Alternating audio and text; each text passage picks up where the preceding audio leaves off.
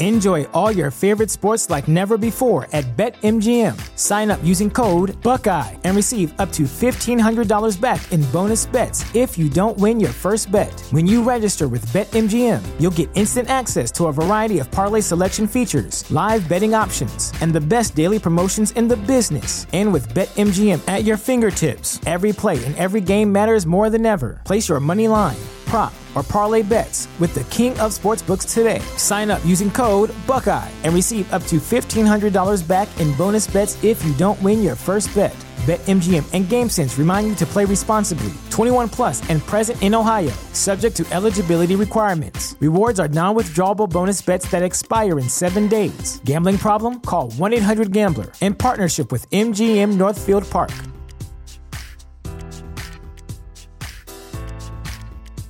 Support for this podcast and the following message come from Corient. Corient provides wealth management services centered around you. They focus on exceeding your expectations and simplifying your life. Corient has been helping high achievers just like you enjoy their lives more fully, preserve their wealth, and provide for the people, causes, and communities they care about. As one of the largest integrated fee only registered investment advisors in the U.S., Corient has deeply experienced teams in 23 strategic locations. Corient has extensive knowledge spanning the full spectrum of planning, investing, lending, and money management disciplines. Leverage Corient's exclusive network of experts to craft custom solutions designed to help you reach your financial goals, no matter how complex they may be. Real wealth requires real solutions. For more information, connect with a wealth advisor today at corient.com. That's C O R I E N T.com. Corient.com. Fantascientificast presenta Talking Track.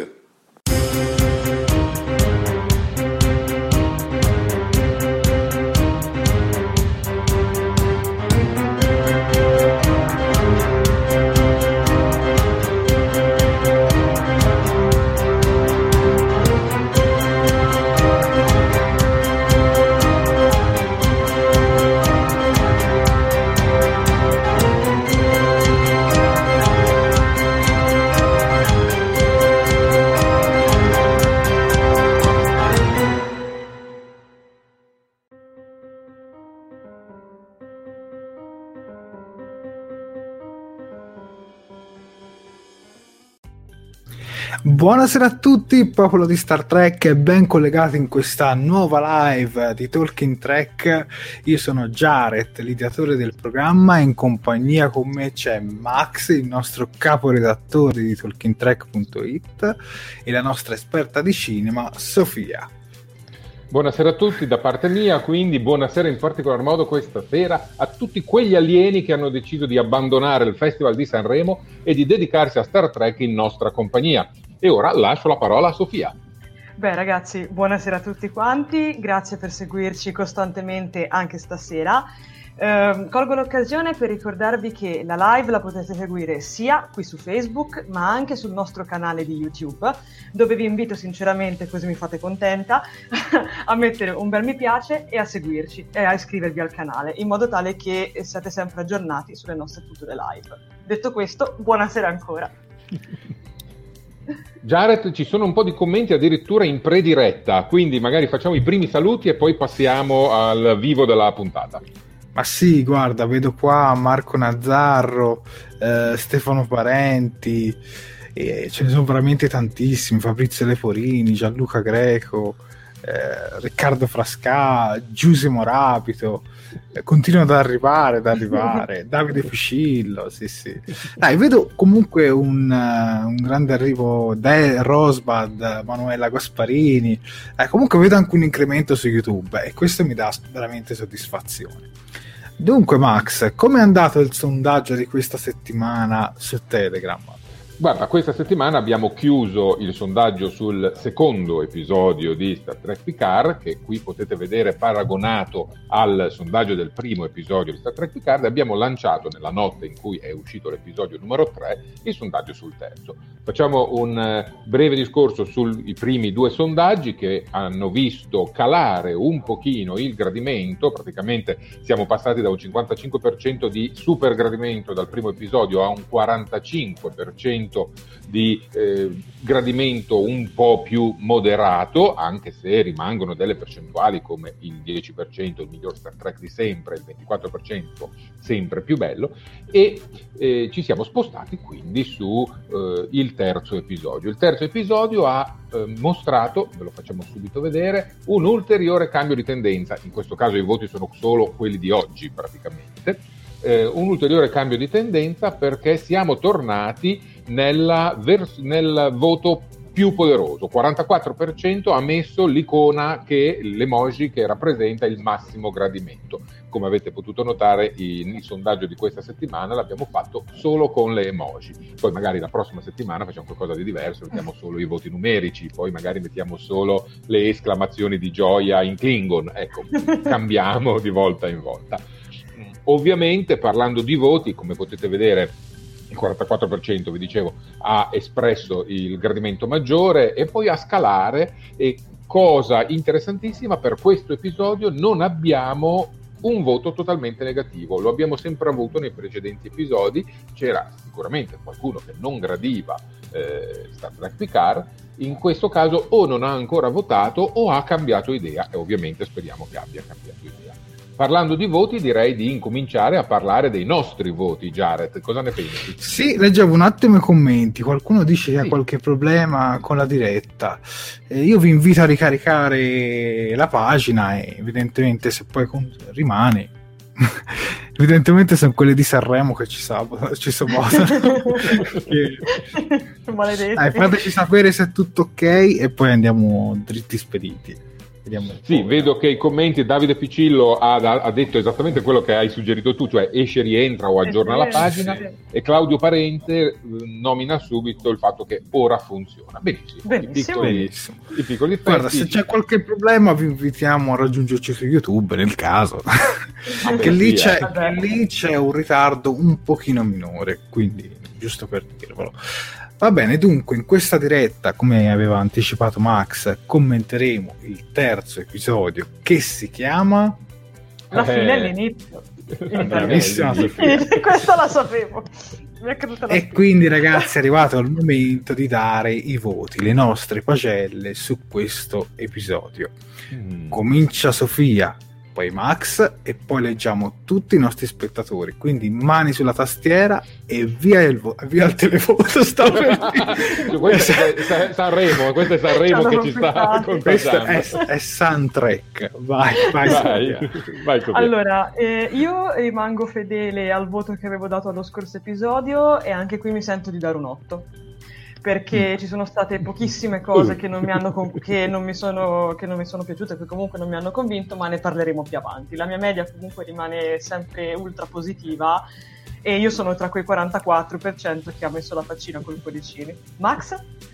Ah, guarda, io invece calo, calo, continuo ai, a calare. Eh, ai, sì. ai, io vado su un 6,5 e mezzo e so che mi attirerò l'odio di tanti, no, l'odio no, magari, però eh, il rancore di tanti, di tanti appassionati.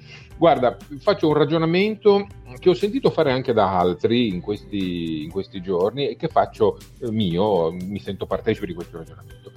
Essendo della vecchia guardia eravamo abituati a stagioni di 24-25 episodi eh, con 24-25 storie diverse e questi venivano prodotti ogni anno, per sette anni addirittura, addirittura con serie contemporanee. Ecco, adesso siamo in una stagione di 10 episodi, prodotta ogni due anni, in cui si racconta una storia sola e siamo al terzo episodio e praticamente non è ancora successo niente. E questo mi ha incominciato un po' a demoralizzare, per cui mm. il mio voto è calato. Ok. Giare? Eh, anch'io calo a sei e mezzo perché un po' come vi introduce, cioè per carità di Dio, l'episodio lo, mi è piaciuto, se no gli davo un voto inferiore.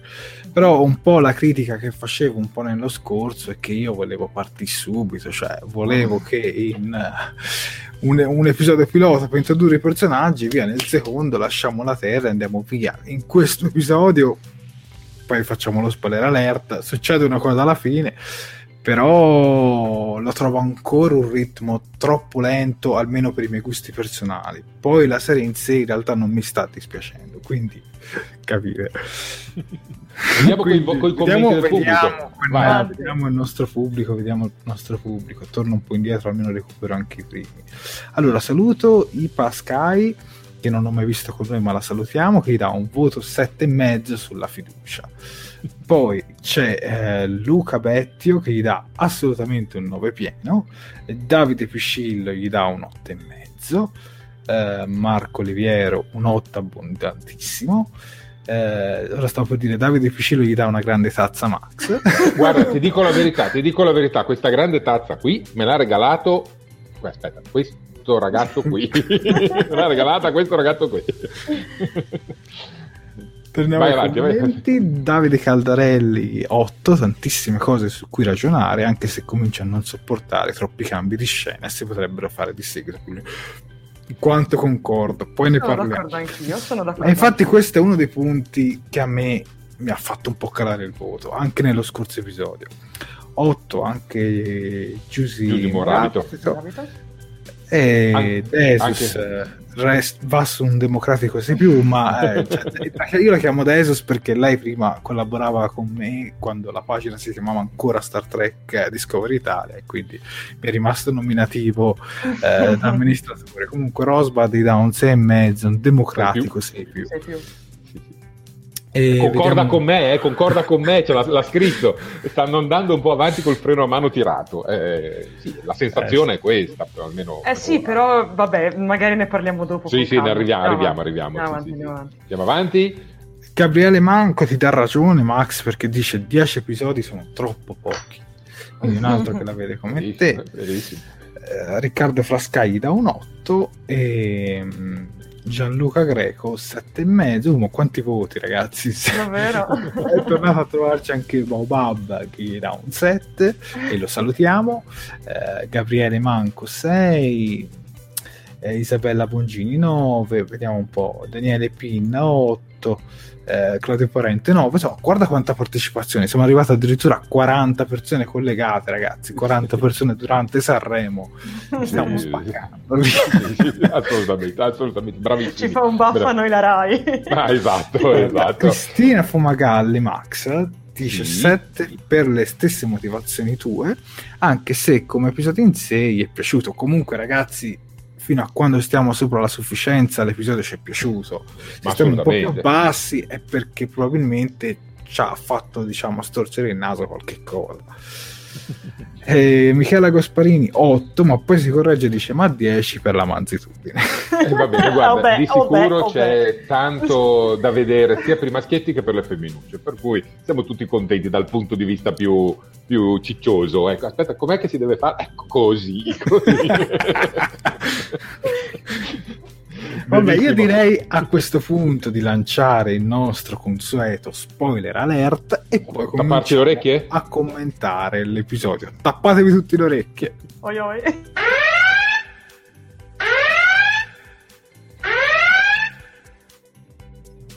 Bentornati su Talking Track, questo era il nostro spoiler alert per dire che da adesso in poi, da adesso in avanti, cominceremo, cominceremo a spoilerare. Quindi C'è anche scritto in sovraimpressione qua su, quindi... Sì, esatto, sì. Poi Gabriele Manco ci aiuta mandando un chiarissimo messaggio. Per e lui fa lo Grazie. spoiler alert bravissimo, scritto. Bravissimo. Bravissimo. bravissimo. Comunque dicevo, chi non ha visto ancora l'episodio vi invito insomma fare attenzione perché no, non è che deve fuggire se a qualcuno piace lo spoiler può anche restare. Certo, sì. eh, se chi deve vedere ancora l'episodio magari stia attento. Dunque salutiamo perché sono, sono collegate altre persone Fabrizio Secchi Valerio eh, Cozzuto. Bel cognome molto strong. Strong. E Fabrizio Secchi dà subito un 9 eh, come voto. Eh, eccolo qui così lo vediamo tutti. Vai, che io non lo vedevo. esatto. e, dice, e, e, praticamente anticipa quello che succede dopo. Vabbè, lo spoiler alert l'abbiamo mandato. Quindi... appunto, appunto, quindi si può partire. ecco, prima di arrivare a parlare di quella scena, vi do un'anticipazione. Io volevo che partissero subito a inizio episodio, non alla fine. È quello. E invece dovevano partire alla fine, cioè, scusate, vabbè, sì, poi ma io non so se- Eh, Vabbè, poi comunque poi dai, cominciamo. Dai, dai, iniziamo, iniziamo. con il Iniziamo. primo punto in scaletta perché siamo Eccolo già qua. a 13 minuti di Oh. diretta. Dunque, partiamo Eh, con eh, il primo punto.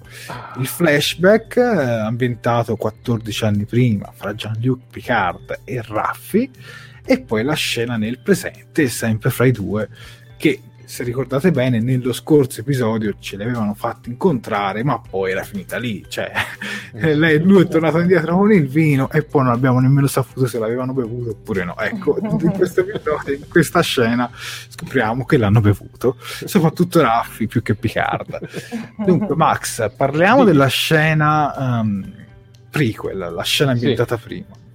Guarda, prima cosa, ma che belle che sono le divise. Ecco, questo volevo dirlo. Ma A me piacciono tantissimo queste divise.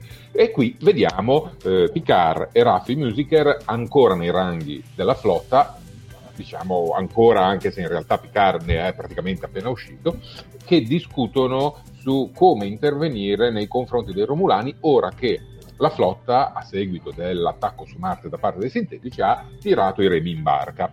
Eh, Raffi vorrebbe tranquillamente ingaggiare iniziative private e Jean-Luc invece è andato a parlare con eh, gli altri papaveri della flotta per cercare di convincerli a usare anche delle navi dismesse dell'equipaggio di, di riserva, insomma trovare una soluzione. Lui avrebbe avuto questa soluzione, ma in un momento di eh, estrema disperazione Picard eh, eh, dice o lo fate o mi dimetto. E la flotta gli dice va bene dimettiti ciao.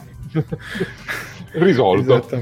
E lui ci rimane malissimo. Da qui che cosa scopriamo? Scopriamo che intanto le sue dimissioni non erano delle vere dimissioni volontarie, era in realtà un gioco forza fatto sulla sua personalità, sul eh, suo ruolo, la, la sua fama, che però è come al poker, un bluff, gli hanno scoperto il bluff e lui è dovuto tornare indietro con la coda tra le gambe. Di conseguenza, sì, scusa, vai, dimmi. No, dimmi. lui diceva semplicemente era la sua ultima disperata soluzione e non poteva immaginare che l'avrebbero accettata. Esatto. E, no, e poi c'è Raffi che è legata a doppia mandata con Jean-Luc Picard, si ritrova convocata al volo dal comando di flotta, dal, GF dal comandante in capo, lei lo chiama solo comandante nella versione italiana, però dovrebbe dire comandante in capo per farlo capire meglio, e, e praticamente la licenzia. Lei era legata troppo, evidentemente, a Jean-Luc Picard, diventava un personaggio scomodo e quindi la licenzieranno. Eh, da quel momento, a quel flashback, si passa poi all'incontro tempi, nel 2399 eh, tra Raffi e Jean-Luc e lì riescono in qualche modo a trovare un accordo e a chiarirsi. Un dettaglio, poi lascio la parola a voi altri, eh, un dettaglio nella versione originale inglese, qui vediamo Raffi che chiama costantemente Jean-Luc JL, Mhm. Sì. l'abbreviazione. In italiano questa cosa è stata completamente Già, cancellata. In italiano è sempre Gianluca, che è sì confidenziale, ma non è la stessa cosa. Un JL eh, trasmette una confidenza maggiore, trasmette un'intimità quasi tra, le due, tra i due personaggi. E, e questo, vabbè, è un piccolo dettaglio di doppiaggio che ha cambiato un perso. pochino, esatto, si è perso, ha cambiato un pochino eh, qualche aspetto. Vediamo un po' cosa si dice di... Guarda, io vai. dico subito una cosa. Comunque queste divise si sono viste anche nel fumetto Countdown che avevamo discusso in qualche precedente live e quindi il fumetto Countdown ha finalmente una sua utilità, diciamola così. Anche nel fumetto Countdown, per chi non l'avesse letto, ci viene per la prima volta introdotto a Raffi e lì già da lì capiamo che a lei non piacciono le maniere formali, infatti lei non chiama mai Picard Picard, ma lo chiama semplicemente JL o a volte al limite Jean-Luc e questa cosa l'hanno mantenuta anche nell'episodio e onestamente l'ho apprezzata. Oggi sul nostro gruppo di Star Trek Picard si discuteva se questo fumetto fosse canon o meno. Possiamo dire tranquillamente che è canon fino a quando non vanno, che so, ad ambientare un'altra scena nel passato e la cambiano totalmente, giusto Max? Sì, praticamente la regola è questa. Eh, I produttori o gli autori del fumetto o della serie ci dicono che un prodotto, che può essere un libro o un fumetto, è canonico. Noi ci crediamo, lo prendiamo come buono, lo inseriamo nella continuity, ma tutti i prodotti che non sono video, cioè tutto ciò che non va in video, è canonico finché non viene smentito da qualcosa che va in video. Questa è la regola di Star Trek. Per cui, sì, soprattutto le ultime, con le ultime, con le ultime pubblicazioni. Sì, sì, infatti, infatti. Per cui quel fumetto è canonico fino a quando magari tra dieci anni faranno una serie che si intitolerà Star Trek Raffi e lì stravolgono il passato di Raffi e allora quel fumetto diventa apocrifo, non, non ha più valore. Vabbè, possiamo comunque dire che nel fumetto Raffi ha dei capelli leggermente diversi da quelli che vediamo nel passato. Diciamo ce li ha corti, non ce li ha raccolti. Comunque, vabbè, quelle sono piccolezze, ci possiamo assolutamente passare sopra. Comunque, vi devo dire che a me questo personaggio di Raffi onestamente piace eh, mi piacerebbe sentire anche la vostra opinione tra i commenti, come avete trovato l'introduzione di questo nuovo personaggio. E soprattutto una cosa che eh, forse non abbiamo detto è che dopo che Picard ha dato le sue dimissioni, anche Raffi è stata buttata fuori dalla flotta. Esatto, okay, e non sì. solo. Picard a quanto pare si è disinteressato di lei. Sì, totalmente, sì. lei lo dice anche ed è Guarda, lasciamo la parola proprio a Sofia su questa cosa. Ma allora, innanzitutto che dire che secondo me questo episodio s'apre col botto, perché penso che sia una delle scene più belle che mi ha colpito anche di più di tutto, di tutto l'episodio. E che dire, perché diciamo che ci ho visto un po' una, una certa somiglianza con la, l'episodio precedente nel momento in cui eh, appunto Picard va a parlare con l'ammiraglio e l'ammiraglio diciamo che si sfoga e gli dice, come si era detto l'altra volta, ma tu chi ti credi di essere? E in un certo senso, almeno all'inizio, un po' anche grazie al flashback, anche Raffi gli dice un po' la stessa cosa, cioè gli dice, come avete, come avete anticipato voi, sì, ok, tu mi hai fatto giocare il posto, mi hai, hai, hai dato le dimissioni e tutto, eh, però io non ti ho sentito da appunto da, que- da, da, quel D, quindi cosa vuoi da me? Cioè, e giustamente, infatti mi è piaciuta veramente tanto la posizione o comunque anche il rapporto che Raffi ha nei confronti di, di Picard. E sinceramente, visto come sono finite le cose, trovo anche lecito il fatto che lei non voglia neanche chiamarlo ammiraglio, perché è giusto, cioè nel senso se sei arrabbiato con una persona sba- che magari ti ha, ti, ha, ti ha, tenuto lontano per 14 anni ed è sparito e ti ha fatto giocare anche il posto, te ne freghi delle formalità. Quindi niente, semplicemente bellissimo, un, un inizio veramente col volto. Lascio la parola a voi ragazzi. Guarda, io direi che la risposta al quesito ma perché Picard non ha più contattato, non ha tenuto conto di Raffi si potrebbe trovare nelle parole di Giusimo Rabito mm. che dice non si è comportato bene, è vero, ma certo. doveva somatizzare il calcio nel sedere della flotta. Sì, ci sta, lui si è sentito tradito dalla flotta, si è rintanato nel suo chateau, nello chateau Picard, si è dedicato alla vigna e ha chiuso il mondo fuori, ecco, usando le parole della, delle canzoni sanremesi, e ha, ha, chiuso il mondo fuori e lui mh, ha cercato di proteggersi in questo momento. Eh, questa è una spiegazione molto logica. Eh, addirittura sempre Giusimo Rabito azzarda, ho pensato che ci potesse essere stata una storia tra di loro oltre il lavoro e da qui la rabbia di Raffi. forse questo è eccessivo per Star Trek, secondo me. Mm, non introducono secondo me un discorso di questo genere però comunque di sicuro c'è, un gro- c'è almeno quello che, ci fa ved- quello che si vede secondo me anche da- dal flashback che comunque tra i due c'è sicuramente un legame affettivo d'amicizia e Beh, questo invece e questo invece è un tema che in Star Trek c'è molto, cioè proprio il legame sì. appunto di, di, amicizia tra due, appunto, tra due ufficiali. Quindi... Sì, io dico che mm, Ora, magari molti non lo sanno, ma lei era il suo primo ufficiale sulla USS Verity, eh, l'ultima nave, chiamiamola così, di Star Trek Picard dopo l'Enterprise e questo si è visto sempre nel fumetto. Ma vediamo un po' cosa ne pensano, oltre a Giusy, del Vai. personaggio di, di Raffi. Anche a Davide Piscillo è piaciuto molto. Eh, anche a Fabrizio Secchi dice bel personaggio, non viene spiegato del tutto, ma Raffi deve aver passato l'inferno per aver difeso Picard. Luca Bettio dice Raffi ha un carattere molto forte, tiene testa a Picard. E mm, ecco persa, volevo leggere il commento di Rosbad, eccola qua.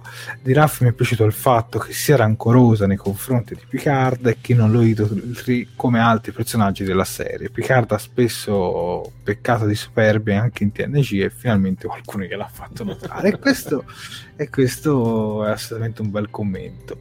Anche a Riccardo Frasca è piaciuto, con la stessa cosa, è piaciuto molto il comportamento di lei, è piaciuta anche a Giusy eh, dai, comunque Raffi, mettiamola così, Raffi ha passato la prova del 9, è un personaggio che comunque fra i nuovi non è, non è dispiaciuto. Poi ce n'è anche un altro. Sì, sì, sì, eh, una curio- due, anzi, due, curiosità su questa scena, è girata a Vasquez Rocks, che è un posto, eh, un panorama naturale che è stato utilizzato spessissimo da Star Trek in generale, da, in 50 anni da questa parte, per le sue ambientazioni, sempre per ambientazioni aliene. La prima è stato il combattimento su Cestus Terzo tra Kirk e il Gorg, il Gorn, serie classica, poi l'abbiamo visto in Voyager, l'abbiamo visto nei film, insomma c'è sempre stata Vasquez Ross, è un po' una tradizione, ma questa è la prima volta che viene nominata come Vasquez Ross. È sempre stato un panorama alieno, questa volta è quello sì, che abbiamo qui sulla verissimo.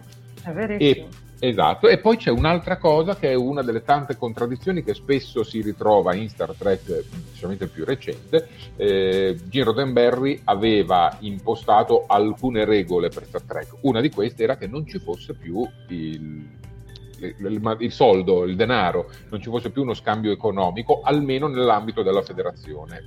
All'esterno ci poteva essere. E invece, da quello che si intuisce dal discorso di, eh, di Raffi, c'è una forma di eh, disequilibrio economico. Picard al suo chateau glielo, glielo rinfaccia, eh, bello, comodo e agiato, mentre lei è costretta a vivere in un bungalow sotto le rocce. Se il mondo fosse come lo ha dipinto all'inizio Gino Roddenberry, ci sarebbe una sorta di eguaglianza per tutti. Ecco, mm. e in questo caso c'è un po' di, di, di, sintonia. Ce ne sarà un'altra più avanti, eh, che anche quella si scosta dal pensiero di Gino Roddenberry. Io saluto Daniele Amore che si è collegato con noi. Ciao Daniele. E leggo un commento di IPA o AIPA, non so come si legge, magari poi mi aiuti, che dice qualcosa si fuma Raffi. Io direi una sigaretta elettronica. sì, Però diciamo sembra... che Sembrerebbe che si fuma tipo le, il, il, succo di, il succo sì. d'uva per, per chiamarlo. Ma tipo l'oppio, l'oppio nella sigaretta elettronica. Boh, mi dà un'idea del genere. Vabbè, no, io penso che facesse brutto far vedere che si coltivava la, la marijuana. Allora sì, gli hanno messo certo. una pianta diversa e, e gliel'hanno fatta fumare. Ecco. Beh, però tira giù anche un bel del buon vino per un bel po'. Oh, eh. Cioè, proprio... Sì, però delineisce, cioè, delinea anche un po' il, il personaggio, tutto questo. Ah, comunque Star Trek, soprattutto le ultime produzioni, eh, non sono insolite a fare citazioni anche su cose moderne, no? Eh, mi ricordo per esempio in Star Trek Discovery c'era un fidget spinner che ammazzava tutti quello della Giorgio sì me lo ricordo il fidget spinner della Giorgio sì. in questo caso citano una una sigaretta elettronica, ma, da, ma, d'altronde mica bisogna per forza citare cose degli anni 60 o degli anni eh, anche prima, come facevano in The Next Generation, cioè, per parlare dell'umanità devi citare roba vecchia, quindi alla fine... ma sì, vabbè, ma, anche sì, sì. Ma, ma, noi siamo qui per discutere e analizzare tutto. Quindi... Tra l'altro... Ora non faccio, spoiler, non faccio, spoiler, ma il fumo comunque è un elemento importante all'interno di questo episodio perché Raffi non è l'unica. Esatto, non mi esatto. Tra l'altro ci dice anche Monica Prometti che ci sono molte scene in Star Trek di Space Nine anche dove si vede fumare, soprattutto nel punto ologrammi da Vic, da Vic Fontaine. Tra l'altro, che bel personaggio che era Vic Fontaine. Esattamente. C'è ancora un dettaglio su questa scena che va notata nelle parole che eh, dice Raffi. Eh, Raffi a un certo punto eh, indica, dice di aver perso il nulla osta di sicurezza e quindi non può più esercitare la professione nella flotta stellare sostanzialmente, e qualcos'altro. Non solo quello, c'è un sospeso eh, che ci fa capire che ha perso o ha messo in gioco qualcos'altro che probabilmente è collegato a quello strano posto dove devono andare poi alla fine del, dell'episodio che è Free Cloud perché lei ha un interesse probabilmente personale ad andare lì e non collegato all'avventura. Sì, però Luca. arriviamo per gradi. Vai, vai, vai. vai. allora, leggo un commento di Daniele Amore, secondo me molto interessante volte, lo dicono in primo contatto, ognuno contribuisce in base alle sue capacità e ne riceve beneficio a seconda. In, uh, gra- in, grado di capitano in pensione non può essere uguale per quanto Star Trek ha rinnegato per motivi disciplinari. Non sarebbe la federazione se assecondasse tutti a prescindere. Sì, ma diciamo così che eh, secondo me fino a quando Gene Roddenberry supervisionava tutto c'era più una visione utopistica di Star Trek, da, già da di Space Nine in poi, che io non lo considero assolutamente un difetto questa cosa, si è cominciato a mettere anche un po' di luce e ombra nelle federazioni, nel, tut, in una serie di cose. Si, si, diceva anche in qualche diretta fa, eh, diciamo, di Space Nine è un po' la prima serie che ci introduce il, il dark, o come lo vogliamo definire, ma anche qualche episodio di Star Trek The Next Generation, post Roddenberry, come i Borg già lì si va a affrontare un po' di temi un po' più, più di luce o un po' più dark. Quindi secondo me Star Trek eh, diciamo, ha un po' aggiunto una, una verve andando avanti. Don Max cosa ne pensi? Ma penso che assolutamente l'evoluzione sia da abbracciare in fin dei conti, eh, però mi piaceva sempre pensare a questo concetto utopico della fantascienza, un, un momento storico in cui l'umanità ha superato i suoi problemi di ogni genere, dal, da quelli razziali a quelli eh, delle droghe leggere, come vengono citate in questo caso, o delle differenze sociali. E questo stava molto a cuore a, Rod- a Gene Roddenberry. Si è perso un po', un po' col tempo perché probabilmente sono cambiati i tempi, semplicemente per questo, e Star Trek ha dovuto connotarsi in base al momento storico in cui veniva prodotta la serie del momento. Ma va bene così, il cambiamento certo. ci sta, tutto sommato. Eh. Cristina Fumagale ci dice il lato ah, oscuro della federazione. e eh beh, quello sarebbe anche l'impero, ma, ma anche la sezione 31, eh, cioè, per carità. Va bene, andiamo avanti, Max, e arriviamo alla scena in cui incontriamo Hugh o Tug, come lo vogliamo definire, eh, se usiamo l'adattamento italiano o quello inglese, il direttore esecutivo dell'artefatto, il cubo Borg, che lo vediamo in questa scena in cui ce lo presentano, dove lo vediamo molto fiero del lavoro di Soji, dimostra molto apprezzamento per quello che fa e decide insomma di fargli avere un colloquio più avanti con Ramda, una esperta di mitologia romulana che ha scritto dei libri al riguardo, ma semplicemente ora poi andremo a affrontare quella scena, ma secondo me è soltanto una cartomante che ci ha buttato dentro un sacco di roba per enfatizzare, ma insomma, vabbè. Però quella scena Dai. lì è figa. Aspetta una lancia. Lascio la parola ai miei due colleghi e poi leggiamo anche i vostri commenti a riguardo, anzi, prima di, di di passarvi voglio chiedervi sia a voi e sia a chi ci sta seguendo eh, come è stato ritrovare un personaggio come Hugh, se chi non se lo ricordasse è il personaggio, quel Borg che compare nell'episodio Io Borg.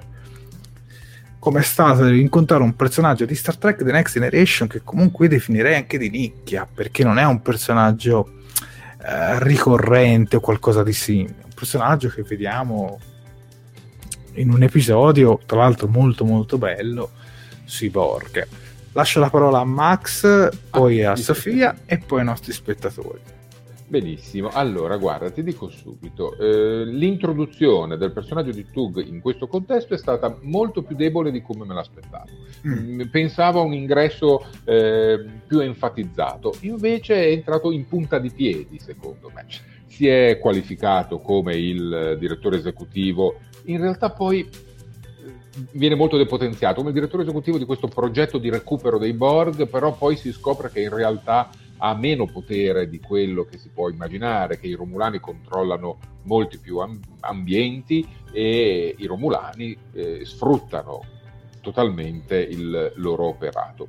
Eh, nota che eh, Soji ha questo approccio molto empatico nei confronti dei droni disassemblati, cioè quello di parlargli nella loro lingua, di offrire un momento di conforto, e allora decide di permetterle di eh, incontrare Randa. Randa è una romulana eh, deborghizzata che eh, ha perso qualche rotella nel frattempo, così come tutti gli altri romulani deborghizzati, per cui c'è un motivo che non ci viene spiegato, eh, per cui i Romulani quando vengono eh, privati delle componenti Borg e sconnessi dalla collettività subiscono qualche trauma.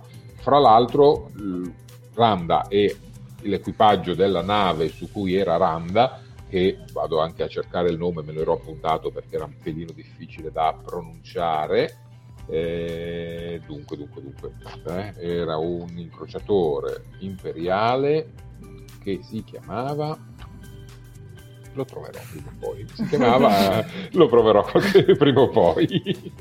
Aspetta, eh. Vabbè, quando lo trovo ve lo dico, facciamola così. Vabbè, è, è stata l'ultima nave assimilata da questo cubo. Probabilmente il fatto di aver assimilato questa nave romulana ha creato poi anche un problema al cubo. E, e l'ha fatto sì che si sconnettesse dalla collettività più di 16 anni fa, prima. Randa è questa figura totalmente incomprensibile, secondo me, e, e, e, le motivazioni di Tug sono altrettanto incomprensibili. Cioè, non riusciamo ancora a definirlo un personaggio buono o cattivo. Per ora segue, persegue, secondo me, un suo obiettivo, un suo scopo. Che magari scopriremo più avanti. Eh, sì, infatti, in questo episodio non hanno dato risposte, hanno dato solo ulteriori cose su cui pensare, ulteriori cose su cui eh, riflettere e chiedere risposte. Eh, Guarda, prima, invece... di, ah, aspetta, prima di passare a Sofia, leggo un attimino un commento di Nengil Gill che dice la performance attoriale di Tug a mio avviso è stata la migliore in assoluto all'inizio della serie, migliore anche mm. quella del buon Patrick. Quindi vedi a qualcuno è piaciuto, ma Secondo me eh, sulla recitazione, comunque qua, poi ti lascio la parola, secondo me sulla recitazione ha recitato molto meglio adesso che 30 anni fa. comunque lasciate la parola Sofia. Ma allora, senti, io in realtà, allora, per quanto comunque a me Patrick Stewart, per chiudere il discorso un attimo, per quanto a me comunque Patrick Stewart piaccia tanto come attore, lo seguo da, da tanto tempo ormai, in questo episodio in alcuni momenti l'ho trovato un pochino spento. Ora, io l'ho visto una sola volta in lingua inglese con i sottotitoli in italiano e ci sono stati qualche momento che l'ho visto un pochino, un pelo spento, però non è decaduto, eh, assolutamente, solo che non so, è come se non, fosse, se non fosse stato in vena. E sono d'accordo sul fatto che all'interno di questo episodio, secondo me, il migliore tra tutti è stato appunto eh, l'interprete di Hugh lo chiamo all'inglese. E, ehm, a me sinceramente eh, è piaciuto il personaggio di Hugh, ora io lo conoscevo poco perché come voi sapete io la, la The Next Generation l'ho, l'ho, vista veramente poco purtroppo, ma mi sono recuperata gli episodi di dovere, giusto per capire, per comprendere meglio questa serie, quindi sono stata brava.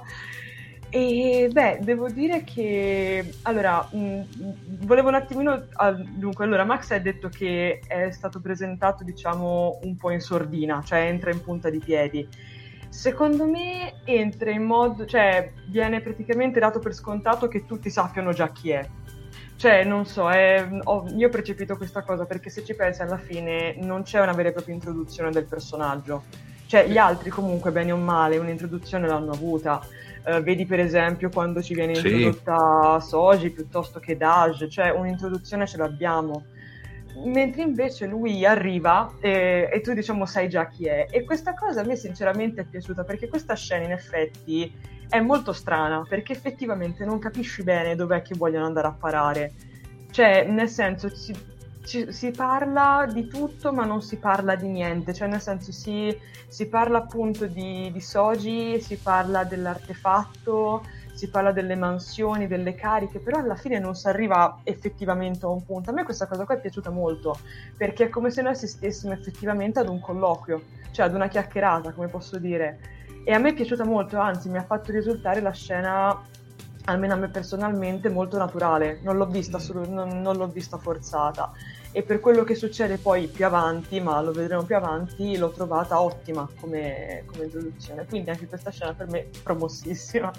Poi io impazzisco per guarda, io italiani ti di artefatto. Quindi... Ah, io ti direi, è stato trattato secondo me come un cameo e non come un personaggio della serie. Mm. Sì, Eh, certo. Arriva, saluta, se ne Sì. va. Ecco, una cosa del genere. Sì, sì. Sono d'accordo. Io dico che comunque secondo me non è un personaggio così facile da riconoscere.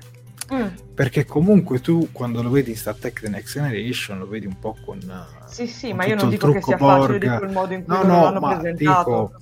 No, ma non è una critica a te, parlo in generale. figurati. dico, secondo me, quando viene presentato in Star Trek The Next Generation, che ha tutto il trucco Borg, e qui lo vedi completamente deborg- deborgizzato, come vogliamo usare il termine.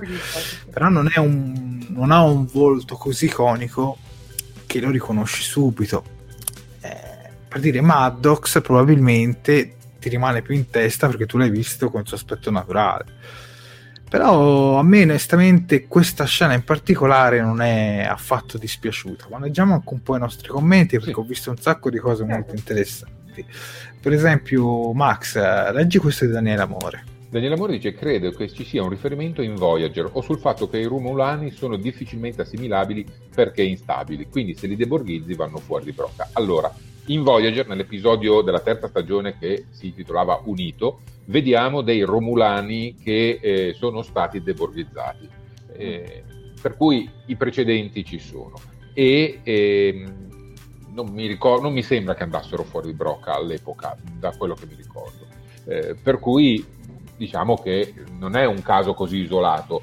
Può essere che volendo fare un collegamento molto costruito sulla tematica principale di questa serie con il fatto dei Romulani borghizzati, potrebbe essere che il fatto che loro sono particolarmente avversi alla tecnologia, all'intelligenza artificiale, alla- al sintetico, li ponga in qualche modo eh, in, in- in, eh, refrattarietà nei confronti dell'assimilazione Borg, e quindi poi ci siano dei problemi, non lo so.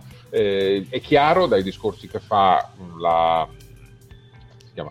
Eh, da- mi viene Dharma, ma- sì, la, la mi- mitologica romulana, la, la specialista di mitologia romulana, eh, che lei fosse un membro della Zat Vash, perché parla di miti, parla eh, Sì. di, di Ah. cose che hanno a che fare con l'androide, riconosce Soji praticamente come un androide, per cui eh, secondo me c'è qualche cosa di collegato a questo, però il discorso che fanno è talmente nebuloso che non si capisce e quindi dovremo aspettare un po' di tempo per avere delle risposte. Nel frattempo avevo trovato, adesso l'ho riperso, il nome della nave, no, si chiama Shine Orwith ed era un ricognitore romulano con 25 persone a bordo che sono state tutte assimilate e sono in gran parte in quella camera lì, tutti un po' fuori di testa. Per cui, e a me quella scena ha ricordato tanto Spock dentro il eh, manicomio in cui si era ritirato. Eh, ci ho rivisto Mm. uno stesso modo di raccontare le cose, però vabbè, gli autori sono gli stessi, quindi è, è- è probabile. Dai, andiamo avanti, arriviamo alla prossima scena, Max, dove il Comodoro fa, fa visita ad Agnes eh, Madonna. Madonna, po- posso dire subito una cosa, scusate. Allora, la scena si apre benissimo perché c'è tutta quella bellissima musica, c'è il panorama, è tutto così poetico. Poi arriva lei. Io mi sono messa le mani nei capelli. Cioè, No, a me è piaciuta perché cioè, sembra proprio una diva messa con questi occhiali da a me sole mi è così sembrato un in scuri. Black, sinceramente. esatto, anche a me, anche a me. A me in realtà Era simpatica come scena, riconosco che era potenziale. spara flash e azzerava la memoria di giurati. Allora, scusate, scusate il momento di ilarità. Ah, io- anch'io, anch'io, Sofia. Quando ve- vedi la giurati che ascolta musica lirica, e poi stacca sull'inquadratura da dietro e vedi lei con queste orecchie così prominenti e gli occhiali scuri. Che, che, la guarda, ma no, è stato ter- terribile. Guarda, Però l'ho amata lo stesso sta scena, non ci posso fare nulla. È talmente tanto fuori dal comune che l'ho adorata. Ma secondo voi, ma, per, ma, perché va con gli occhiali scuri? Secondo voi? Cioè, non vuole farsi riconoscere, ma è ovvio oppure, che la riconosce. Sì? Oppure una vulcaniana dell'universo specchio. Ah, la, la, la, la, luminosità le dà fastidio. Fabrizio, Shek- Fabrizio Secchi ci dice: Ma quanto è cringe questa immagine! Ma sì, sì, sì, sì. Madonna. Guarda, c'è Rosbad che dice appunto Madonna, stessa esclamazione, quegli occhiali da soli hanno abbassato di un punto il mio voto e poi, scusa, devo, devo correre su queste Nangil Gil Pikachu. Io mi aspettavo da un momento all'altro che Giurati la guardasse e le facesse Oh, è sempre un piacere vedere il suo volto solare, vista comunque l'espressione di perenne, di perenne sprezzo che ha addosso. Però la si ama, dopo tutto è una vulcaniana, quindi la si ama. No, sì, beh, è una romulana, eh. è confermato che è una romulana. Ah, perdono. Il buon, Kurz, ah, il buon Kurzman in, nel podcast eh, ufficiale de, della CBS de, organizzato da Deadline ha confermato che questa è una romulana. Alzo le mani, allora si, errore mio, si scusate. Spaccia, no, no, per... aspetta, però si spaccia per una vulcaniana. Perché sì, nella, sì, sì, eh, anche Picard ad un certo punto la cita e dice che insomma è una vulcaniana, ma in realtà non è così. Ora diranno, si inventeranno che i Romulani hanno, hanno, problemi di vista alla luce del giorno, altrimenti in questa scena non è, no. a me una co- allora, a me una cosa non... Allora, se tu la vestivi tutta di nero, che guardava con questi occhiali, ci poteva stare, ma se usa la divisa ma infatti cioè, non vale neanche il discorso del sono in incognito, la gente non mi guarda negli occhi perché accidente amica mia sei appariscente, cioè nel senso hai una tutina gialla senape e nera, cioè non è che cioè, va bene che la normalità, va bene che si vestano tutti così, però accidenti, cioè, a tutto c'è un limite. però, però ripeto... E questo è stato il tocco, il tocco divertente, esatto. C'è del genio. C'è cioè... del genio e questa scena apre due possibilità possibilità. Potrebbe aver uh, convinto la giurati a fare da spia nell'equipaggio esatto. di, eh, di Jean-Luc Picard? Esatto. Ma chi lo sa, questa è, una, è, un'ipotesi, è un'ipotesi che si è aperta subito perché non sappiamo effettivamente che cosa si sono detti e poi il fatto che la giurati appaia improvvisamente allo Chateau Picard armata di fucile un, nel momento giusto lascia un po' perplessi in fin dei conti. E comunque mi dispiacerebbe se la Giurati fosse una spia infiltrata poi nell'equipaggio eh, di Picard perché mi sto affezionando a quel personaggio e lo vorrei vedere in modo positivo. Ecco. Sì, poi tra l'altro anche a me piace molto il suo personaggio. Tra l'altro leggevo tra i commenti, mi sembra l'aveva scritto Calda, Davide Caldarelli, eccolo qua eh, data il, dottor, il dottore studiavano musica, chissà se anche giurato su quella linea, che adesso c'è questa voce, ma soprattutto Davide Caldarelli ci spinge molto, che il personaggio di Agnes Giurati possa essere anche lei un sintetico. L'avevi detto mm. anche tu, Max. Sì, sì, io sponsorizzo sì. questa versione anche perché eh, ha dei modi molto simili a quelli degli androidi che abbiamo conosciuto, gli androidi mm. Sung che abbiamo conosciuto. E anche in questo episodio poi fa due affermazioni eh, che si avvicinano molto alle, diciamo, al modo di comportarsi di Data. Eh, più avanti eh, lei dirà che non mente mai e gli androidi non mentono mai, cioè, vabbè, non è capace di mentire. Non è capace di mentire, esatto, e, e, è riluttante ad ammazzare, gli androidi non uccidono, eh, infatti pensa che il fucilone fosse su stordire poi invece scopre che non lo è e, vabbè. e questi sono indizi del comportamento di un androide più che sì, però Max andiamo Vai. regolari eh, perché, se, perché sennò poi dopo di che cosa parliamo? Allora via passiamo alla prossima scena eh, questa ah, forse sì? un po' più seria non so. Ah, ecco allora arriviamo a questa scena in cui in cui conosciamo, in cui Picard sale a bordo dell'astronave di Rios sì, e, con, e, e, viene accompagnato inizialmente da uno dei suoi ologrammi e poi alla fine Max mi ha fatto scoprire Max che erano due in realtà sì. perché inizialmente pensavo fosse sempre lo stesso invece erano due ologrammi Esatto. Te la parola, signor Max. Ah, subito, grazie, va bene, sì. Eh, la tecnologia del, diciamo, degli aiutanti olografici è sicuramente migliorata in questi, in questi, anni e anche una nave civile, perché alla fine dei conti la Sirena, la nave di Rios è una nave civile, eh, può avere eh, il dottore olografico di emergenza e il navigatore olografico di emergenza. Lo si percepisce poco nella versione italiana, nella versione invece inglese viene proprio citato EMH e ENH, dove la N sta per navigatore. Moe e Noe in italiano.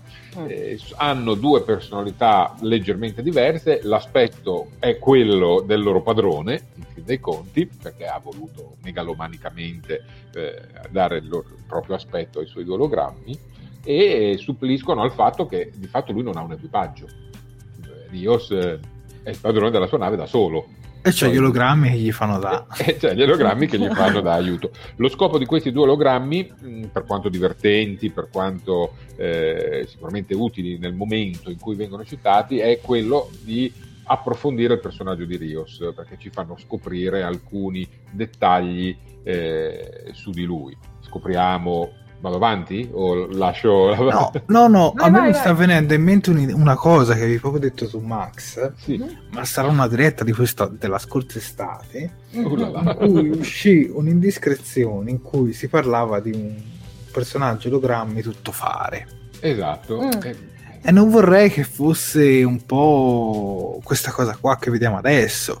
L'indiscrezione ai tempi non era considerata, diciamo, attendibile, perché mi mm. ricordo che la fonte era un po' Eh no, lasciate la parola che tu no, infatti hai ragione, guarda, quando giravano i primi, le prime cast list del, del, del, della serie con le descrizioni dei personaggi, le abbozzate, eh, serviva un attore che interpretasse il ruolo di eh, un ologramma tuttofare. Ecco, alla fine probabilmente il personaggio si è evoluto, qualcosa è cambiato, però di fatto l'aspetto dell'ologramma potuto fare è rimasto. Sì, è sempre Rios che fa varie cose di, di se stesso.